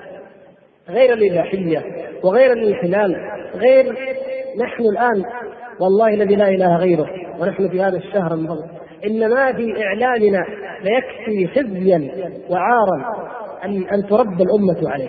والحمد لله انها تتربى على مصادر أخرى. وإلا لو تربت على ما يعرض فقط في التلفزيون لرأينا العجب العجاب من الإباحية. فكيف إذا استقبلنا خلاعات الشرق والغرب بهذه الوسائل المتقدمة المتطورة؟ وهذا قريب يا أخوان قريب لن لن يمضي أكثر من سنتين تقريبا إلا ويصبح هذا امرا واقعا أمور أخرى أخطر وغير أو غير غير البث التلفزيوني المباشر نحن الآن عندنا جمارك في المطار عندنا رقابة المطبوعات. المطبوعة التي لا تناسب الأخلاق أو القيم أو ما يسمى كذا لا تدخل. في المستقبل القريب عن طريق الكمبيوتر عن طريق الاشتراك في تلكسات متطورة أو أو أجهزة متطورة لن يستطيع أحد أن يراقب أي مطبوعه لأنك تأخذ الجهاز تشتريه وترسل الشيك تشترك في اي من أي فرع من أي بنك تشترك في أي مكان من من ال ال يعني مراكز الإنتاج الثقافية كما تسمى أو السينمائية. فتأتيك المطبوعة منونة جاهزة في بيتك. كل بيت ما عاد يحتاج أن تحمل ما عاد يعني يقولون بعد سنوات قليلة ما عاد يحتاج الناس يشتروا صحيفة يروح يشتريها أو يشترك فيها وتجي في البريد، لماذا؟ لأن عن طريق الاقمار الصناعية وعن طريق هذه الأجهزة سوف تنقل لك الصحيفة. الآن طبعا معروف الشرق الأوسط مثلا تطبع في لندن وفي جدة وفي الظهران مثلا الأهرام وغيرها تطبع في أي مكان في العالم. هذا الذي يعمل الآن بشكل يعني كبير سيصبح فرديا يصبح الفرد الواحد في بيته وبجهاز ثمنه ضئيل جدا يشترك في أي مطبوعة في العالم وتظهر أمامه كاملة أمامه. إن كانت دعاية سياسية مغرضة موجودة. إن كانت دعاية ضد الإسلام وتحطيم للعقيدة موجود أمامه. إن كانت خلاعة ودعارة وانحطاط موجود. وتعلمون طبعا لو فتح هذا المجال الناس سيشتركون في بنوك المعلومات آه، الثقافية مثلا بنوك المعلومات السياسية التي تعطيك أخبار العالم. كم واحد يشترك؟ 10% 1% أكثر الناس سيحرص على الاشتراك في المجلات الخليعة والأفلام الخليعة. ويفرح أنه الآن لا جمارك تراقب ولا مواقف إعلامي ولا أحد. الجهاز عنده والمطبوعة تصله. هذا أحد المشكلات. من المشكلات أيضا الخطيرة جدا في ظل هذا الوفاق التي سوف تكون آه، ازدياد النشاط السياحي كما يسمى والإباحي بالمعنى الصحيح ولا سيما مع القفزة المتوقعة في عالم الطيران. نحن العالم يتحرك اسمحوا لي يا اخوان العالم يتحرك بسرعة مذهلة ونحن نعيش متخلفين جدا بل حتى في تفكيرنا. اسمحوا لي يعني هذه المباعث يجب أن نكون فيها صراحة. ويجب أن نقول كلمة الحق. وهذا الميثاق الذي أخذه الله سبحانه وتعالى على الذين أوتوا الكتاب لتبيننه للناس ولا تكتمونه. والا فلا خير فينا إن لم نقلها ولا خير في من يهمه الأمر إن لم يسمعها. العالم يعيش يعيش يعني تحرك مذهل سرعة مذهلة. ونحن وأخص طلبة العلم نحن جامدون بالمعنى الكامل. اسمحوا لي لو استطردت قليلا. دروس الحرم ونحن إن شاء الله مقدمون على دروس علمية في المسجد الحرام. اسمع ما سجل عام 1405 أو ستة أو سبعة أو ثمانية أو تسعة واسمع عشرة. الموضوع واحد الكلام واحد. نحن نفسنا نحن وأنتم معي إخواني هنا نحن نفس المجلس عند العلماء. إيش رأيك يا شيخ في عد ركعات التراويح؟ يعيد الكلام اللي قاله قبل عشر سنوات عشرين سنة نفس القضية. إيش رأيك يا شيخ تحريكة الأصبع كذا إيش رأيك يا شيخ في كذا؟ إيش رأيك في الجماعة الفلانية؟ إيش رأيك في الشخص إيش رأيك في كذا؟ كلام مكروه مكروه أضعنا أوقات العلماء وأضعنا أوقاتنا في قضايا بل ربما نتشاجر ونختلف ونتضارب عليها والعالم يتغير كما أقول باليوم بل أحيانا بالدقيقة في أشياء تهدد أصل عقيدتنا وأصل ديننا نحن المستهدفون من تحرك في هذا العالم كله نحن المستهدفون من هذا ولا سيما بلدنا هذه. هي منبع النور ومنبع الخير والحمد لله ومنبع الأصالة. هي التي مؤهلة لأن تقود العالم الإسلامي بكل المؤهلات والحمد لله موجودة فيها. ونضيع أوقاتنا ونضيع أوقات علمائنا في غفلة عن هذا الواقع الذي يتلاحق من حولنا بأحداث رهيبة جدا. فنقول الثورة في عالم الطيران هذه التي سوف تحدث في المستقبل قد تختصر المسافات إلى النصف. الان سباق محموم بين شركة الايرباص الفرنسية وشركة بوينغ الأمريكية على هذه المرحلة القادمة السنوات القليلة القادمة. حيث قد تكون المسافة قد تقطع المسافة بين جدة ونيويورك في خمس ساعات تقريبا. وقد تقطع تقطع ان استمرت ونجحت الدراسات إلى إلى مدينة الدعارة إلى بانكوك قد تكون تقريبا ثلاث ساعات ونصف أو حول ذلك. بمعنى أننا في ظل يعني الآن هذا هذه الشهوات المحمومة عند شبابنا مع الأسف هذه الرغبات التي لا تشبع من الانهماك في الملذات والجواز مفتوح إلى دول العالم ما عدا إسرائيل أو ما أدري في دولتين أو أخرى غيرها مثلا والفلوس موجودة سوف يكون لهذا نتائجه الخطيرة.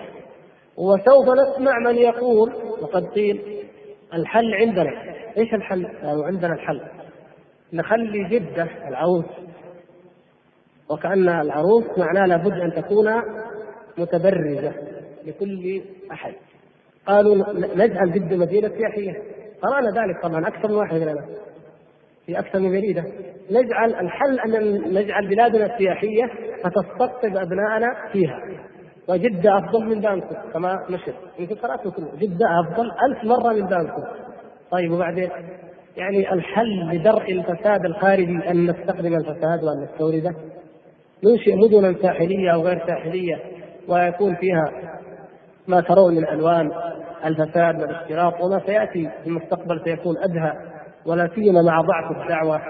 مع انشغالنا نحن طلبة العلم كما قلت في أشياء بعيدة عن هذا الواقع مع ضعف إن لم نقل حرب هيئات الأمر بالمعروف والنهي عن المنكر. مع أمور كثيرة جدا كيف سيكون مستقبل الإسلام في ظل هذه الأوضاع؟ هذا المستقبل الثقافي أو الاجتماعي. مع أننا لو قلنا إن هذا الخطر كيف يقاوم وكيف أنا ما أريد ان أن حقيقه أن أثقل عليكم. هذه لمحات سريعة أقول لو رجعنا لو قيل وستقول ما الحل؟ طيب ما الحل؟ الحل سهل والله سهل. الحل بأيدينا نحن. نحن ورثة الكتاب. ثم ورثنا الكتاب الذين اصطفينا من عبادنا. الكتاب الهادي بأيدينا. الرسول الهادي صلوات الله وسلامه عليه رسولنا. نقرأ كلامه كأنه قاله اليوم أو الآن. كأن جبريل ما نزل به بالقران هذا إلا البارحة. كله بين أيدينا. نحن أمة الهداية. نحن أمة الخير نحن أمة النصر بإذن الله. مهما كثر أعداؤنا الحل بأيدينا. كما سمعتم في الآيات. أريد أن تعيدوا بذاكرتكم ما قرأه الشيخ أتابه الله في الآيات. الحل موجود فيها أن نتقي الله سبحانه وتعالى. يا أيها الذين آمنوا اتقوا الله حق تقاته ولا تموتن إلا وأنتم مسلمون. إذا اتقينا الله حفظنا الله تعالى من كل سوء بإذن الله. لكن لما لم نتق الله وسيرنا الشرق والغرب في شهواتهم سلطهم الله تبارك وتعالى علينا عياذا بالله. أن نتقي الله وإن تتقوا وإن تصبروا وتتقوا لا يضركم كيدهم شيئا. مهما كادوا ومن يتق الله يجعل له مخرجا ويرزقه من حيث لا يحتسب. بالتقوى ننتصر على أكثر أكبر وأقوى الأعداء بإذن الله سبحانه وتعالى. بالتقوى يذلهم الله سبحانه وتعالى. بالتقوى يرفعنا الله عز وجل درجات عالية. فننظر إلى هذا العالم مهما اجتمعت سواه وكأنه حشرات إذا اتقينا الله سبحانه وتعالى. إذا عظمنا الله إذا عرفنا الله إذا عرفنا قوة الله هانت أمامنا قوة الشرق أو الغرب مهما بلغت ومهما تعاونوا علينا. وقد تعاونوا علينا في كل مرحلة من مراحل ثانية ومن الحل كما في الآيات أيضا واعتصموا بحبل الله جميعا ولا تفرقوا. من الحل أن أن يكون المسلمون أمة واحدة. وبهذه المناسبة عن الليل طال عن لعلها شيء من النكتة آه سمعت بعض الدعاة وكثير منهم وخاصة يعني في خارج المملكة أو من يأتي من خارج المملكة يقولون الحل الحل الخلافة الإسلامية. جميل هو ما في شك. الحل أن تقوم الخلافة. لكن أوروبا والغرب والشرق يخطو خطوات عملية خطوات عملية. هذه السنة نظم الجمارك، السنة الجاية السوق المشتركة تكون أكثر، السنة اللي بعدها البرلمان، البعد حتى يتوحدوا، نحن نعيش في الخيال. الحل اعاده الخلافة، وحده المسلمين هي معناها اعاده الخلافة الإسلامية. هل سينزل الله سبحانه وتعالى خليفة من السماء؟ لن ينزل من السماء إلا عيسى ابن مريم عليه السلام. في آخر الزمان ولن ننتظر حتى ينزل. نحن سنجتهد. فإن نزل فينا فالحمد لله. إن نزل بعده يجب أن نجتهد نحن لكن ما راح يجي خليفة؟ وإذا جاء خليفة؟ افرض ولد خليفة وخرج مثلا. كذا إذا نزل خليفة. أين سيعيش هذا المسكين؟ في أي بلد سيعيش؟ أين تتوقعون أنه سيسلم؟ في أكثر دول العالم العربي والإسلامي سيعدم لو علم أنه هذا خليفة المسلمين. الخيالات لا تذهب بنا بعيدا. فقلت لبعض من حدثني في هذا؟ قلت لهم عندما تتمنون الخلافه والخليفة ولا شك أن هذا حلم ولا شك أنه إذا تحقق سنفتح العالم لكن ضعوا لنا حلول واقعية تؤدي إلى ذلك. قلت هذا مثل إنسان مراهق مشلول مكسر يعني وضع الأمة الآن من كل جهة. ويقول يعني يهجم عليه النصوص والمجرمون من كل جهة. يقول إيش الحل؟ قال الحل لو كان عندي ولد يحميني. ولد مفتوح العضلات قوية الذراعين. ويدعي الله أن يرزقه ولد. لا هو مزعوم ولا عنده قوة ولا في أي ودائما ادعوا الله. يا أخوان ادعوا الله يرزق المسلمين بخليفة. من اين يأتي الولد؟ إلا بزوجة وإلا بقوة وإلا بنشاط وإلا بتربية. الخليفة آخر شيء. بعد ما توجد الأمة. أقول كمثال يعني. نحن الآن في حاجة بمناسبة الحل وهو واعتصموا بحبل الله جميعا هل توحدنا نحن الدعاة الآن؟ حتى يجي خليفة يلم ألف مليون ألف مليون من الغثاء يلمهم رجل واحد. نحن هل توحدنا نحن الدعاة أليس داعي الوحدة موجودا بيننا وهو كتاب الله؟ واعتصموا بحبل الله جميعا ولا تفرقوا. حبل الله كتابه ودينه وصراطه المستقيم أليس موجودا؟ لما لا تتوحد جهود الدعاة في كل مكان على الكتاب والسنة؟ يجب علينا أن نزيل كل أسباب الفرقة.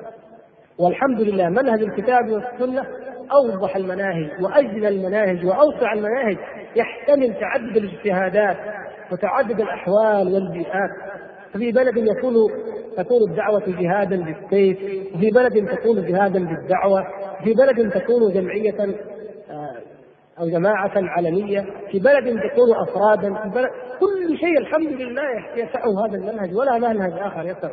ولن يجمعنا زعيم أو متبوع غير رسول الله صلى الله عليه وسلم.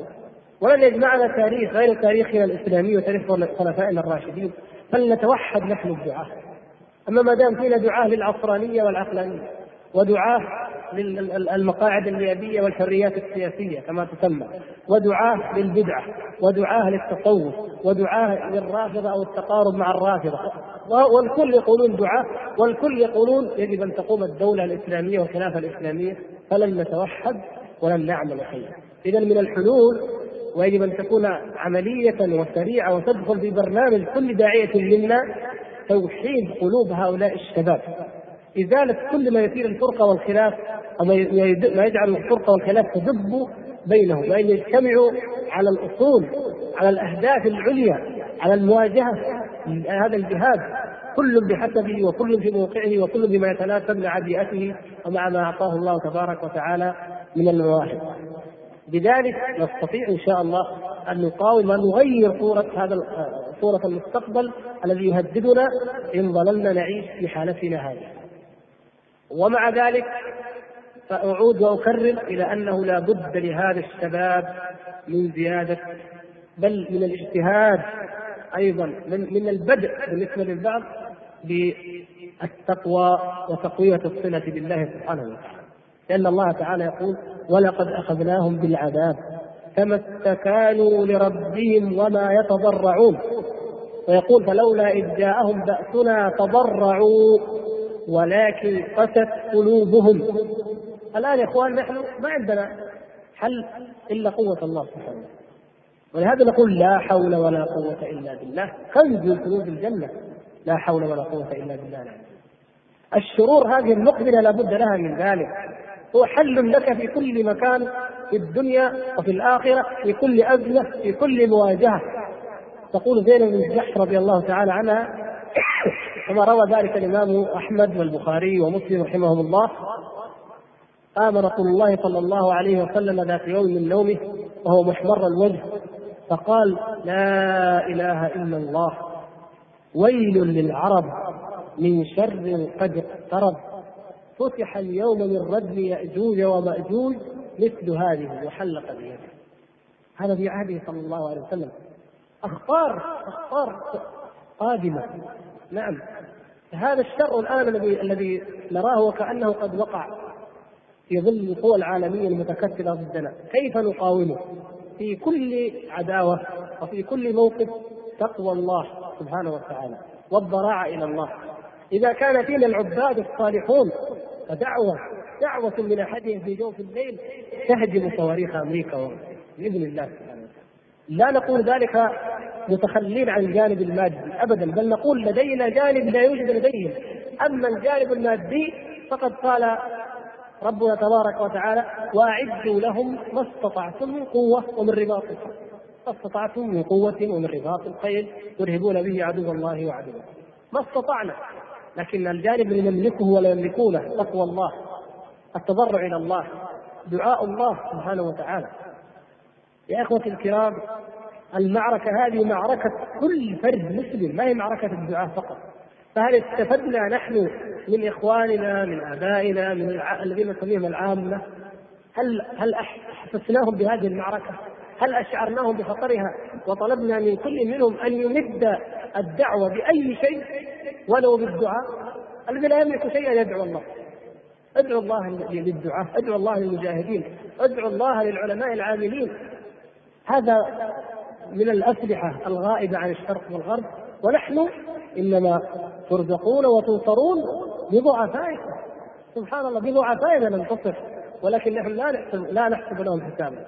ونظن أن الاتفاقيات الدولية أو أن الانحياز إلى أحد المعسكرات أو أن كل ذلك يجعلنا نبقى في سلامة من هذا الاجتياح الخطير. نقول لا. المواجهة في المرحلة القادمة هي تيار تيار كاسح مدمر يأكل الأخضر واليابس. وكما قيل ليست معركتنا في هذه المرحلة معركة منهزم أو منتصر. لا. لا المعركة معركة وجود أو عدم وجود.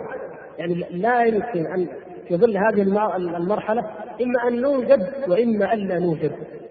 لو تسلط علينا هذا الاستعمار ببثه المباشر بغزوه الثقافي بسيطرته الاقتصادية لمدة عقدين أو ثلاثة عقود ربما مسخنا مسخا كاملا والعياذ بالله حتى لا يبقى لنا أي وجود أصلا نعوذ بالله من ذلك. لكن إن قمنا وواجهنا ذلك معتصمين بحبل الله منتهجين منهج رسول الله صلى الله عليه وسلم في الدعوة والجهاد والعمل فسوف يكون إنقاذ الإنسانية على أيدينا بإذن الله. ليس فقط إنقاذ أنفسنا بل إنقاذ تلك الشعوب نفسها سيكون على أيدينا بإذن الله سبحانه وتعالى. وها هي دي المناطق الساخنة كما تسمى الآن أفغانستان لبنان فلسطين أريتريا الفلبين المناطق التي فيها جهاد أو فيها نشاط إسلامي إلى حد ما هذه المناطق دليل على ذلك. رعب الشرق والغرب ما يقع يدور في هذه البلاد دليل على ذلك. والمستقبل مفتاحه المستقبل القريب جدا من هذه المناطق. ونحن نقول حسب ما يدور هذه الأيام لا نستبعد أن تقوم إسرائيل دوله اسرائيل بأي عمل عسكري في المنطقة. وقد يكون هذا مفتاح الخير. قد يكون مفتاح الخير هذا الامر في المنطقة. لأن الغفلة التي نعيشها لا بد أن نؤدب حتى نستيقظ. وهذه الأمة معروف ما تستيقظ إلا بضربة. ما انتشرت الدعوة الإسلامية ولا قامت إلا بعد هزيمه 1387 1967 ولعل ما قد يحدث لعل فيه ايقاظا لنا. آه الخلاصة. سأترك المجال لأسئلتكم لأن بقي لنا نصف ساعة. أي نعم. فنترك المجال للأسئلة ولكن نقول يا إخوان الخطر الداهم أكثر وأكبر من أن نستوعبه في محاضرة أو محاضرة. هذه حقيقة يجب أن تعلموها.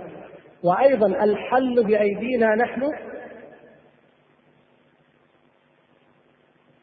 أن لا نتواكل أن لا نقول الدعاة العلماء المفكرون لا. قضية كل فرد منا هذه القضية. كل بيت مهدد. كل فرد مهدد. في هذه المرحلة التي نسأل الله سبحانه وتعالى أن يصرف عن المسلمين شرها بعودة صادقة إلى الله بتقوى وصبر باستعانة بالصبر والصلاح يقوم بها الدعاة الصادقون المؤمنون الذين يجاهدون في سبيل الله ولا يخافون لومة لائم والذين تجتمع حولهم هذه الأمة بإذن الله فيكون بذلك النصر الذي وعد الله تبارك وتعالى وإنه لحق. إنا لننصر رسلنا والذين آمنوا في الحياة الدنيا ويوم يقوم الأشهاد. ولقد كتبنا في الزبور من بعد الذكر أن الأرض يرثها عبادي الصالحون. هذا بفضل الله سبحانه وتعالى. وننتقل الآن إلى الأسئلة وهي كثيرة كما ترون لكن آه، في الواقع لن نطيل عليكم بل نلتزم بما حددنا. و يعني نستاذن الإخوان المسؤولين في ذلك لأنه سنكون إن شاء الله منضبطين مهما كثرت الأسئلة أننا لن نتعدى نصف ساعة.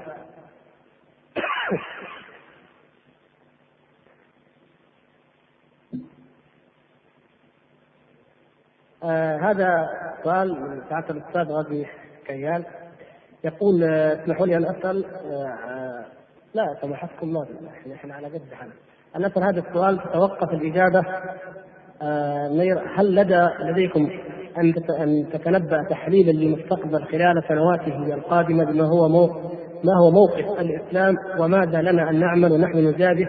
نجابه بتخطيط قوي يهودي مسيحي إزاء الإسلام. آه وأيضا يقول كلمة البرستوليكا إعادة البناء والشخص الذي يقودها أشك كثيرا أن من خلفه اليهود ويساندونه بقوة أرجو إجلاء الأمرين. طيب شكرا. الحقيقة قد ورد يعني ما يجيب على هذا.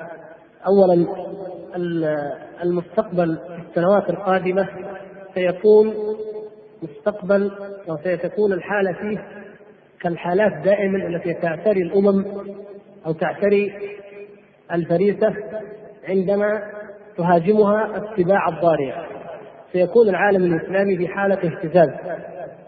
ونقول نتوقع إن شاء الله أن هذا الاهتزاز سيوقظ همما كثيره نحن في الحقيقة بكل صراحة آه لا نعلق الأمل في مستقبلنا القريب هذا على التكتلات الشكلية في العالم الإسلامي يعني المنظمات والمؤتمرات الشكلية الرسمية. هذه قد تعين أحيانا في التنبيه إلى بعض القضايا أو تعطي الأمة شعور بأن الوحدة ممكنة أو شيء من هذا لكن لا يعلق عليها الأمل في الحل.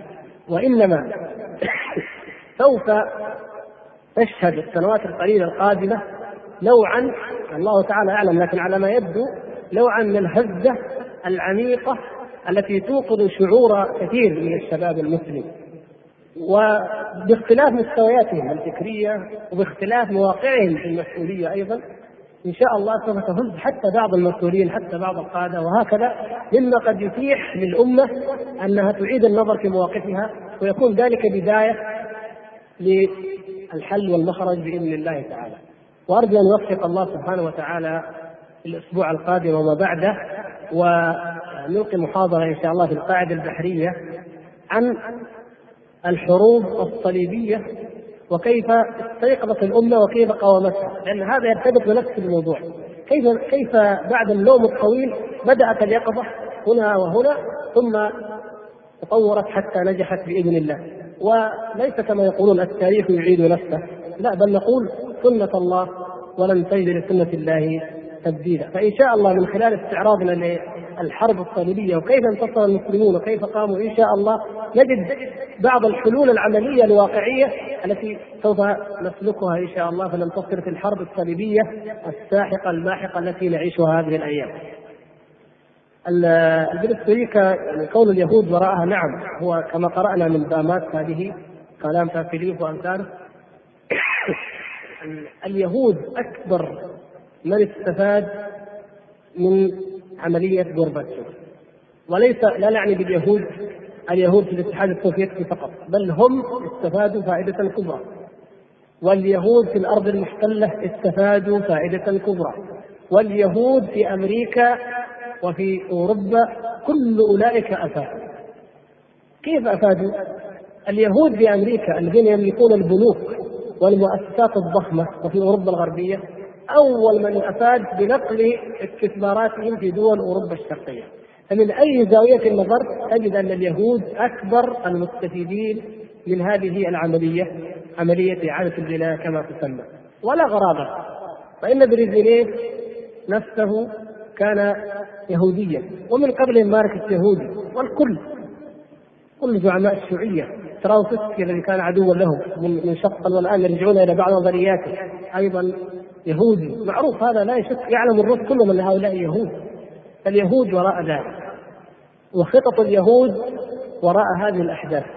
بل إنهم أحيانا يتعمدون أن يأتوك أن يأتوا بأشياء عجيبة. يعني بعد مؤتمر يالطا مؤتمر مالطا أو كأن هناك يعني تعمد أن تكون هذه الأحداث.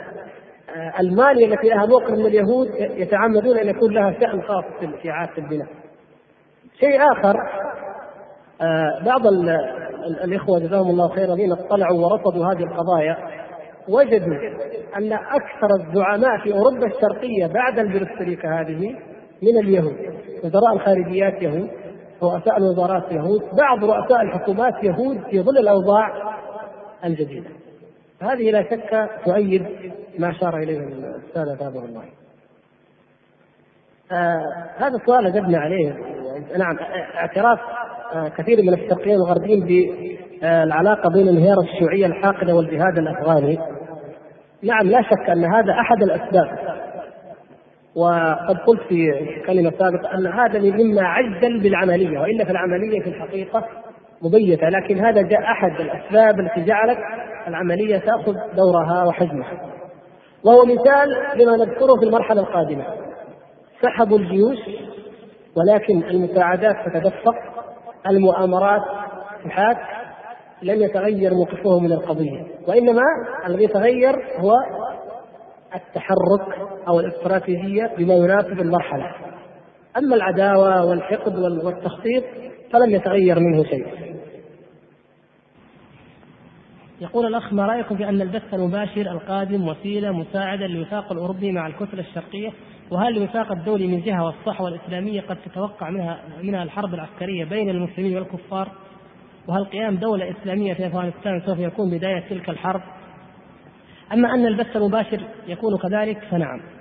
وأن الصحوة ستكون منها حرب بين المسلمين والكفار يعني سوف تكون مواجهة؟ نعم لا شك. أنه لن يحل الموقف إلا مواجهة دامية بين الصحوة الإسلامية وبين الكفار. لا بد من ذلك. مهما حاولنا لا بد منه. بعد كم؟ الله أعلم. قرن قرنين عشرين سنة. المهم لا بد من الدم. وهذا ما أخبر به النبي صلى الله عليه وسلم من قتال اليهود وقتال الروم. لا بد من ذلك. في المستقبل القريب كما تشهد الأحداث أيضا وفي المستقبل البعيد كما نطقت بذلك الأحاديث الصحيحة. قيام دولة إسلامية في أفغانستان أو سوف يكون بداية لتلك الحرب. نرجو الله أن تقوم الدولة الإسلامية في أفغانستان ونرجو الله إن قامت أن تكون إسلامية حقا لأن في ظل هذا الواقع لن يسمح الشرق والغرب بقيام دولة إسلامية. وإن قامت فستكون خليطا من أدعياء الإسلام والمنافقين مع المجاهدين الحقيقيين الصادقين. وهذه مرحلة أصعب من مرحلة المواجهة الآن. وكما تلاحظون عندما قام وزير الدفاع بالانقلاب وادعى أنه مع المجاهدين. الغرب والشرق بدأ يقول انضم للمجاهدين وطبعا بعض المجاهدين أعلن ذلك. المقصود حصل شيء من التضارب وكأن العملية أصبحت أن شيوعيا ينشق فيأتي فيشارك المجاهدين فتقوم دولة يكون هذا الوزير أو هذا الشيوعي مثلا وزيرا فيها. بالإضافة إلى العلمانيين الموجودين إلى الصوفيين الموجودين الذين لا يهمهم إلا الولاء لأمريكا والغرب. فهذه كلها تجعل المستقبل في أفغانستان وفي غيره حالكا إلا إذا تمسكنا بالحل كما ذكرنا وأشرنا إليه فننتصر بإذن الله في هنا في أفغانستان وفي كل مكان. والعداوة في أي مكان لا تقل عن أفغانستان. لكن هذا لأنه الجرح الدامي الجرح النازف اليوم أمامنا وإلا في كل بلد المواجهة قائمة.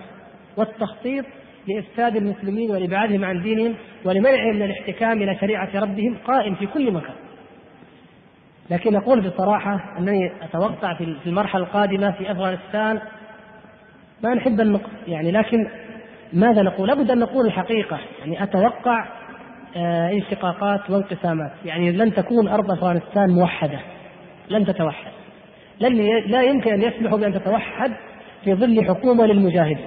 نحن ندعو الله أن يحقق ذلك للمجاهدين وهو قدير سبحانه وتعالى لكن في ظل أوضاعهم وضعفهم وتخاذلنا نحن على المستوى يعني العام لا نعني أفراد قلائل لا يؤثر ذلك في شيء أقول سوف يجعلون منها مناطق نفوذ موزعة والله أعلم إلى متى تستمر هذه الحالة. وهي جزء من الأمة الإسلامية الموبوءة المريضة وإن كانت فيها عوامل يقظة أكثر من غيرها لأسباب هيأها الله سبحانه وتعالى. يقول الأخ ذكرتم أنه إذا اتحدت أوروبا الغربية والشرقية والدولتان الكبيرتان روسيا وأمريكا فسوف يصبحون أقوى منا فقط بالقوة العسكرية أو فقط أرجو الإيضاح لماذا سنصبح أقوى منهم؟ هل بفرقتنا أم بانقسامنا إلى فرق ومذاهب أم بأدبنا المحدث أم بسياستنا سياسة الوفاق؟ يعني هذا جواب وليس سؤالا. طبعا لا لن نكون بأي شيء من هذه. الأخ يقول آه، نسأل الله يثبتنا آمين يا رب. بعد أن أدركنا آه، خطر الوفاق الدولي على شعوبنا الإسلامية من جميع النواحي فما هو دور المسلمين والعلماء منهم خاصة كأفراد خاصة وأن معظم الأنظمة تسير بشعوبها نحو المجزرة وما يريده أعداؤها لها؟ الله المستعان. هذه الأمة مضاعة أمة مضاعة خاسره البضاعة. بين حكام استخفوها وعلماء أضلوها إلا ما رحم الله سبحانه وتعالى. لكن حقيقة الأمر أن أكثر ما ينفذ خطط هؤلاء الأعداء والمجرمين هو عملاؤهم وأذنابهم الذين يحاربون الإسلام في ديار الإسلام بأكثر مما لو كان نفس الخواجات يباشرون ذلك. إلا ما رحم الله. والعلماء أيضا يعني أمر أو الدعاة أو من يسمون العلماء الرسميين إلا من رحم الله هم من أسباب التخدير الذي تعيشه الشعوب الإسلامية لأنه في ركاب الأوضاع القائمة لدنياهم لمطامعهم لمآربهم مستعدون أن يؤيدوا أي وضع وأي شيء يرتضيها القائم القائمون على هذه الأوضاع. يعني نحن نتكلم الآن عن الرقعة العريضة الألف المليون من الغثاء. ولذلك واجبنا واجب من فقه دين الله وعرف كتاب الله وسنة رسوله صلى الله عليه وسلم هو إيضاح الحق للناس بما يستطيع. قول كلمة الحق ولا يخشى في الله لومة لائم لأن أخطر من هذا الوفاق وأخطر من هذا الغزو أن تظل الأمة في غفلة عنه مهما تعلمنا بأي تعلمات. نبقيها في غفلة عنه ونحن نعلم خطره هذه جريمة يسألنا الله تعالى يوم القيامة عنها ولهذا قلت إن هذا واجب كل فرد منا كل إنسان منا في بيته في إدارته في كل مكان من وسائل تحريف وإيقاظ الأمة لدينها وإيمانها أن نعطيهم خطر هذه المرحلة التي نعيشها أو سوف نعيشها في ظل الوفاق الدولي. الأخ يقول صرح مفتي وسط آسيا قبل أيام في الصحف أن سياسة اعاده البناء قد استفاد منها مسلمون الاتحاد السوفيتي إلى أي مدى تؤيدون هذا الرأي؟ اولا المفتون يتكلمون بصفتهم الرسمية السياسية ولو تكلم بغير ذلك لأوقينا من منصبه مسكين يعني قد نعذره إنه هذا أقصى ما يستطيع أن يقول. ثانيا نحن لا ننكر أننا يمكن أن نستفيد من أي وضع حتى في أمريكا حتى داخل الأرض المحتلة ممكن أن نفيد من أي وضع جديد أو قديم لكن هل نحن أهل لأن نستفيد؟ هل المسلمون في الاتحاد السوفيتي في حالة تؤهلهم للإفادة؟ أم أن الإسلام الذي سوف يفرحون به هو أنهم أذنوا واجتمعوا لصلاة الجمعة وقد تكون الخطبة نسخة مكتوبة للجميع وقد تحيا بعض الطرق الصوفية وقد تكون بعض الاحتفالات عيد المولد وعيد كذا ونصف من شعبان كما سمعنا يعني هذا هو يعني بعض هذا فهمهم أقول هذا هم نفسهم ونحن خارج المسلمين خارج الاتحاد السوفيتي أما الذين مضطهدون كما في بعض الدول هذا ما لا يملك لنفسه حولا ولا طولا حتى ينفعهم لكن الدول التي يمكن أن تنفع هل خططنا لذلك؟ هل تهيأنا؟ هل استعددنا لذلك؟ حقيقة ما في حقيقة يعني الرئاسة العامة لادارات البحوث العلمية والإفتاء خلونا واقعيين. هي الحمد لله الجهة الوحيدة التي لا يحوم حولها شك ولا غبار في الدعوة والقيام بواجب الدعوة إلى الله في الخارج. كم عندها من الدعاة؟ كم تتوقع يعني آلاف؟ أبدا. يعني يمكن 400 500 ما أدري خلوها خلوهم 2000 ها. 1000 2000 سيغيرون أمريكا وأوروبا وروسيا وغيرها. ماذا ماذا يمكن أن نعمل؟ نحن على مستوى بلدنا هذا بلد الإسلام والخير والدعوة والحمد لله والعلم وكل شيء. نحن بعض الأحياء بعض المدن لا تجد فيها داعية. فكيف نتوقع؟ يعني أقول هذا كيف إذا بأي شيء سنمد المسلمين في الاتحاد السوفيتي أو في غيره؟ فإلى الله المشتكى والله المستعان. يقول الأخ أنه كلنا استمع قبل أيام إلى ما أعلنه مجلس الشيوخ الأمريكي عن إعلان القدس عاصمة يهودية ما هو تعليقكم على هذا؟ مسلم حائر، لا لا تكون حائر يا شيخ، ما في حيرة. وإن كانت الظلمات تحير. يعني بلد احتلوه، أخذوه بالقوة.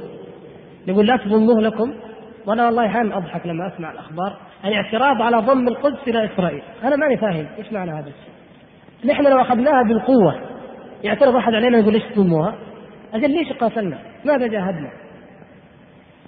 ما نبغى نرجع لشعار الزعماء الذين باعوا الأرض وهم يقولون ما اخذ بالقوة لن يسترد إلا بالقوة، لكن هي الكلمة كلمة حق وإن قالها الخونة، فعلا ما أخذ بالقوة لن يرجع إلا بالقوة، وإذا عدوك هجم عليك وأخذ منك أي شيء لا تقول كيف تعتبرها من أملاكك؟ أجل يعتبرها من أملاكك أنت سبحان الله هذا هذا الشيء البديهي هذا الطبيعي يقول الاخ نحن نعرف أن اليهود في الاتحاد السوفيتي 6 ملايين وأن الآن الهجرة مستمرة إلى تل ابيب وأكثرهم علماء. طبعا علماء ومهندسون وأطباء. حتى العجائز عجائز من نوع آخر. يقول دنائير عجوز روسية لكن شفتوا كيف فتكت الزعماء الثوريين العسكريين كلهم قاومتهم هذه العجوز. هل ستحقق بهم الصهيونية حلم إسرائيل الكبرى الموجود عندهم في التوراة من النيل إلى الفرات؟ حقيقة يا إخوان بهذه المناسبة المشكلة الآن ليست مشكلة أرض هذه قضية مهمة جدا. شعار إسرائيل من الفرات إلى النيل الآن لم يعد له معنى بالمعنى الحرفي بالمعنى الحرفي. لا تريد هي أرض تحكمها. إسرائيل الآن مستعدة أن تتنازل حتى عن أجزاء من الضفه الغربية. القضية ما هي قضية أرض؟ لأنه كما أشرنا في ظل الاتصالات العالمية القوية والتشابك الإعلامي والدولي القضية ما ما هي أرض، القضية قضية اللي يملك المال ويملك الإعلام ويملك التأثير. إسرائيل تملك القنبلة الذرية وتملك الأقمار الصناعية، فلو كانت بقعتها مهما طورت تنازلت لمصر عن القناة وما حولها مقابل إيش؟ مقابل أنها دخلت مصر ثقافيا واقتصاديا واجتماعيا فطوت مصر كلها تحت لوائها مقابل هذا هذه الرقعه البسيطه من الأرض، ما هي ما هي مشكلة، مستعده لو لو اطمأنت أن تترك حتى الضفة الغربية تعمل فيها دويلة فلسطينية علمانية طبعا مثلا مقابل أن تسيطر على المنطقة ثقافيا وتجاريا واجتماعيا بكل أشكال التأثير، هذا الآن العالم كله لا يفكر في مسألة الأرض بقدر ما يفكر في مسألة القوة والانتشار والنفوذ، هذا الذي تسعى اليه إسرائيل وسيتحقق بالهجرة الروسية وبغيرها. ضربت تونس ضربت المفاعل في بغداد وهددت بضرب المفاعل النووي في باكستان. وفيش تبغى أكثر من كذا مهما صغرت أرضها. تضرب في أي مكان على مسافة 5000 ميل شرقا أو غربا ما يهمها ذلك. يكفيها ذلك. القضية الآن المستقبل كل العالم يفكر كيف يسيطر اعلاميا ثقافيا اقتصاديا.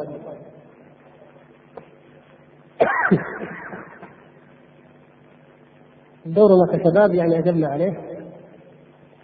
الصحوة يقول الأخ نجد أن هناك صحوة إسلامية. ما هو الحل؟ ما هو العمل؟ كيف نوجه هذه الصحوة؟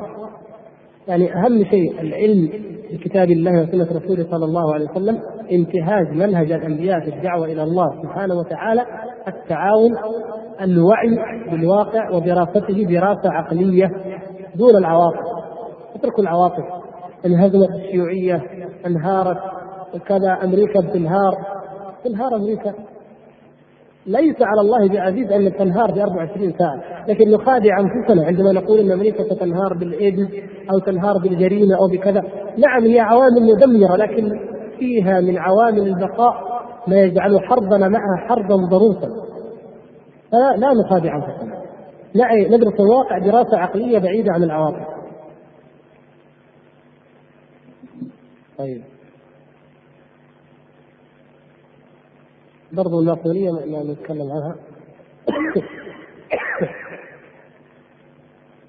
أثر الوحدة اليمنية على الشيوعية في جنوب اليمن هذه يعني هذه الوحدة لعبة من لعب الشيوعية، الشيوعية غربة تشوف يمد يديه للوحدة مع أوروبا الغربية. فكيف نستغرب أن أجنابه الماركسيين في أي مكان يمدون أيديهم للوحدة مع أي دولة؟ هذه لعبة ماركسية شيوعية يريدون بها بالذات في العالم الإسلامي القضاء على التوجهات الإسلامية التي بدأت والحمد لله تثمر في كل مكان. واليمن الحمد لله هذا ذخر هذا كنز للإسلام بإذن الله سبحانه وتعالى كما جاء في الحديث إن الله سبحانه وتعالى يقول صلى الله عليه وسلم إن الله أوحى إلي أن أستقبل اليمن واستقبل الشام وأستدبر اليمن وقال قد جعلت لك ما أمامك غنيمة وما وراءك ذخرا أو كما قال صلوات الله وسلامه عليه. الغنيمة هذه بلاد الشام بلاد المعارك ستظل المعارك فيها مع الروم. الذخر يعني المادة ماده الإسلام بالرجال وبالعلم إن شاء الله هي المنطقة هذه هي اليمن عموما ومنه يعني لا نعني اليمن السياسي بل اليمن الجغرافي. هذه الكثافة السكانيه فيها موجودة الفطرة أيضا موجودة يعني أقوى تجمع بشري في جزيرة العرب أكثر تجمع بشري في جزيرة العرب هي هذه المنطقة. هذه بإذن الله كما أمدت المسلمين في الحروب مع الفرس ومع الروم سوف تمدهم في أي وقت. والحمد لله أن الدعوة الإسلامية السنية انتشرت في اليمن كما في غيره. لكن لأن ميزته أنه شعب قبلي أصيل فانتشرت فيه بشكل أكثر والحمد لله. ومن هنا يأتي الماركسيون وأذنابهم ليقضوا على هذه العودة وعلى هذا التوجه. والله من ورائهم محيط ونسال الله أن ينصر اخواننا المسلمين هناك وفي كل مكان. تفجير اللغة. أخي أسأل عن تفجير اللغة الذي يدور في النوادي الأدبية. هذا يعني هذه القنابل تفجير اللغة اثناء براقة لتفجير الإسلام والقيم والمعايير بكل معيار ثاني. لأننا اللغة ما هي اللغة؟ الله سبحانه وتعالى يقول وما أرسلنا من رسول إلا بلسان قومه. كيف نعرف القرآن؟ كيف نعرف السنة؟ إلا باللغة، القرآن ما هو إلا كلام، كلام رب العالمين سبحانه وتعالى، السنة ما هي إلا كلام، كلام رسول رب العالمين صلى الله عليه وسلم. فاذا فجروا اللغة تفجر كل شيء، لم يعد لدينا شيء، لكن عرفوا كيف يحتالون علينا. لما سموها حداثة سارت عليهم الحمد لله الناس بعد أن عرفوا خطر الحداثة فبدأوا يغيرون العناوين تجديد تسجيل تجريد تطوير.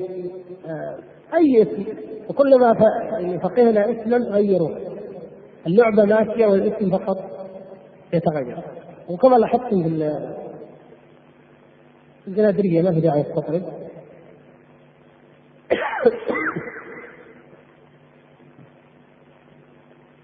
يقول الأخ ماذا فعلنا نحن المسلمين ضد الهجرة اليهودية؟ لماذا لا يكون لنا نحن المسلمين هجرة إلى فلسطين؟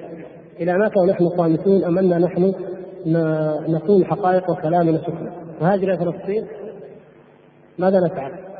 من, من الذي سيعطينا الجواب؟ نقول نحن يجب أن نهاجر إلى الله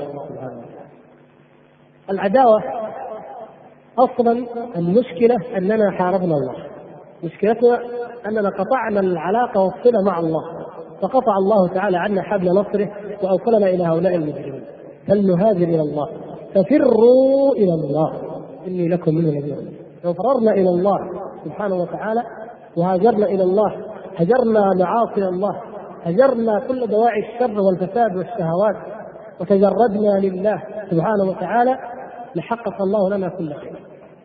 أما الهجرة بهذه المناسبة بعض الصحف المحرر جريدة المحرر آه، نكتت عدة مرات تقول العرب عندهم هجرة. إيش هي الهجرة؟ هجرة الخادمات. إسرائيل يهاجر إليها العقول والطاقات من الاتحاد السوفيتي وأوروبا الشرقية. والمسلمون يهاجر إليهم الخادمات البوذيات والنصرانيات يعني الخادمات والطبقات والمربيات والمشاطات إلى آخره. كل يعني في احصائيه بعض الإحصائيات يعني يمكن لا تصدقون. أظن 1403 من تخن الذاكرة. كان عدد الخادمات التي تستخدمها المملكه 300 ألف خدامة. معنى ذلك أنهم الآن يقارب المليون. وفي بعض البيوت فيها خمسة ستة. هذه خدامة وهذه خياطة وهذه طباخة إلى آخره. وماذا سوف يردون فعندنا هجرة الحمد لله لا تخاف.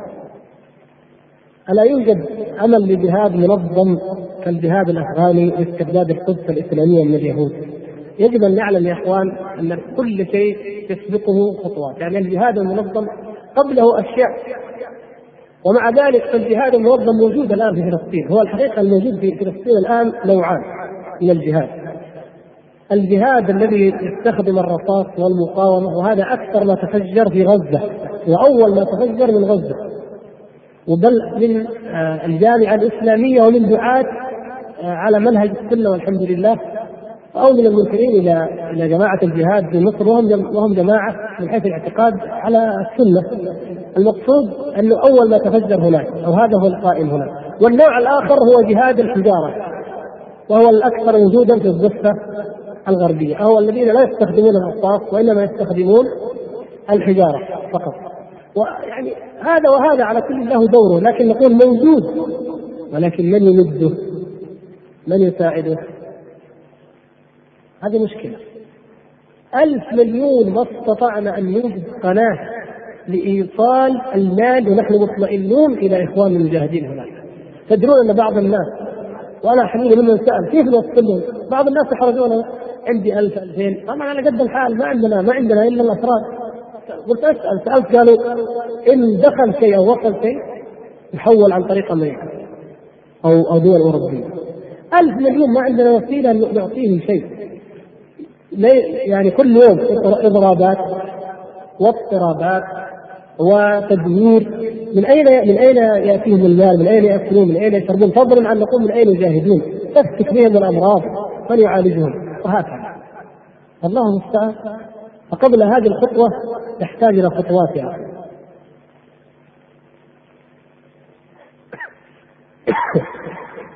يعني مشاريع الوحدة يعني يكفي قلنا إن شاء الله دور الإعلام الإسلامي تجاه هذا الغزو السوفيتي اليهودي.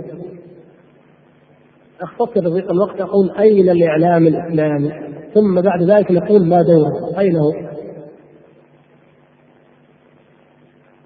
طيب. بالنسبة لدور الحمد لله كثير من الأسئلة عن واجب الأمة وواجب الشباب ودور المسجد والحمد لله إن شاء الله هذه كلها لا تخفى عليكم. إعادة البناء تكلمنا عنها إن شاء الله. أيضا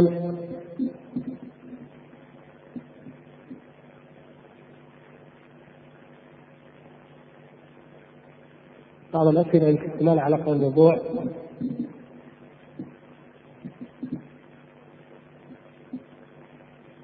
لماذا تعاد منظمة الذكرى اليهود الروس؟ هل هو من أجل السيطرة على الحكم أم أنه حرب بين يهود ونصارى؟ الله سبحانه وتعالى ذكر أنهم مختلفون. والخلاف بين اليهود والنصارى قديم. وما جمعهم علينا إلا فرقتنا نحن وتفرقنا وذلنا. ويعني العداوة بينهم أن هؤلاء قوميون روس لما فتح لهم المجال قليلا الديمقراطيه يريدون إعادة بلدهم. أخذتهم الغيرة على أمتهم وعلى بلادهم أن يسيطر عليها اليهود الذين أكثرهم من أوروبا بينما الروس يعني كثير منهم أو كثير من المتكلمين أيضا من الجزء الآسيوي من الاتحاد السوفيتي كما يسمى.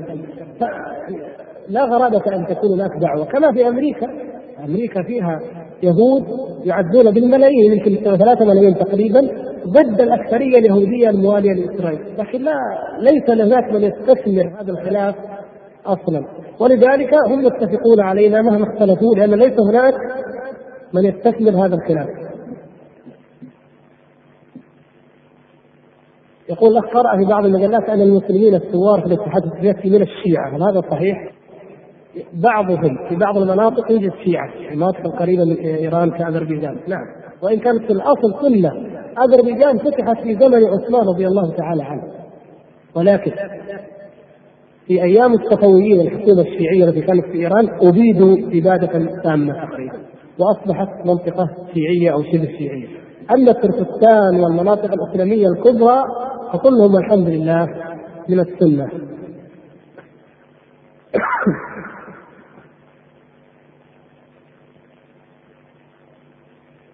يعني الأخ ينتقل إلى لماذا يذهبون؟ يذهب الأمة الإسلامية إلى يركضون وراء الشرق والغرب ويذهبون الأمم المتحدة اللي من أجل السلام. هذا جزء من واقعنا الذي نسأل الله أن يغيره إلى خير منه. طيب. خلاص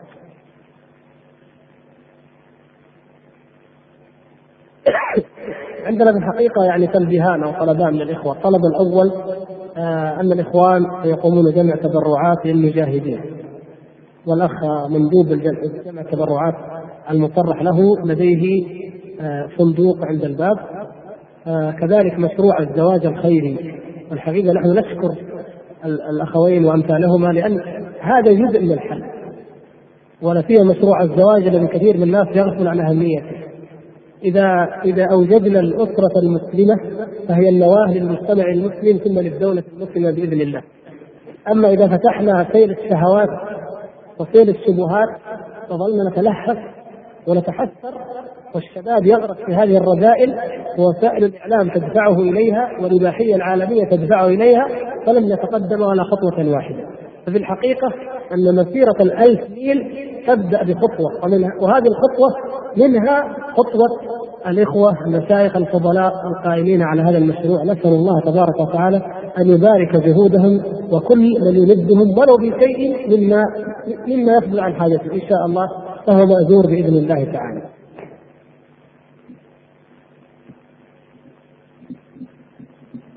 بعض الزعماء العرب حذروا من سياسة الوفاق نعم لمعرفتهم بخطرها ولكن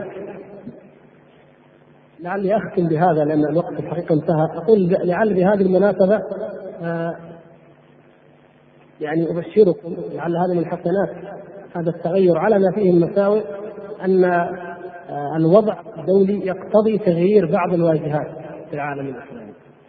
ولا نتوقع أن التغيير يكون إلى الأفضل لكن مما ذاقت الأمة الإسلامية من بعض المجرمين الذين تسلطوا عليها باطنيتهم وشيوعيتهم وإلحادهم أكثر من 20 سنة لعل في الخلاص منهم فرجا إن شاء الله ولعله يكون قريبا ولعل ذهابهم فرصة أن لا تجتمع الأمة بعد ذلك على ضلالة بإذن الله.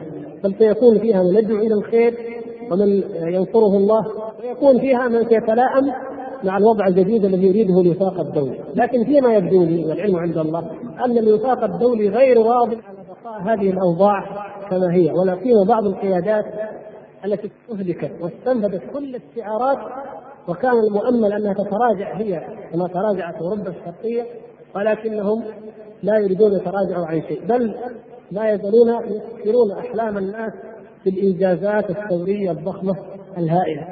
وهي إنجازات معروفة للجميع لا تخفى على أحد. هذا وأسأل الله الكريم رب العرش العظيم أن يجعل أعمالنا جميعا خالصة لوجه الكريم وأن ينفعنا جميعا بما نسمع وما نقول. وأعيد آه، الشكر له سبحانه وتعالى اولا ثم للإخوة القائمين على الاتصالات بما تفضلوا به من هذه الدعوة. أسأل الله الكريم. عفوا كان كي عفوا أنا أخطأت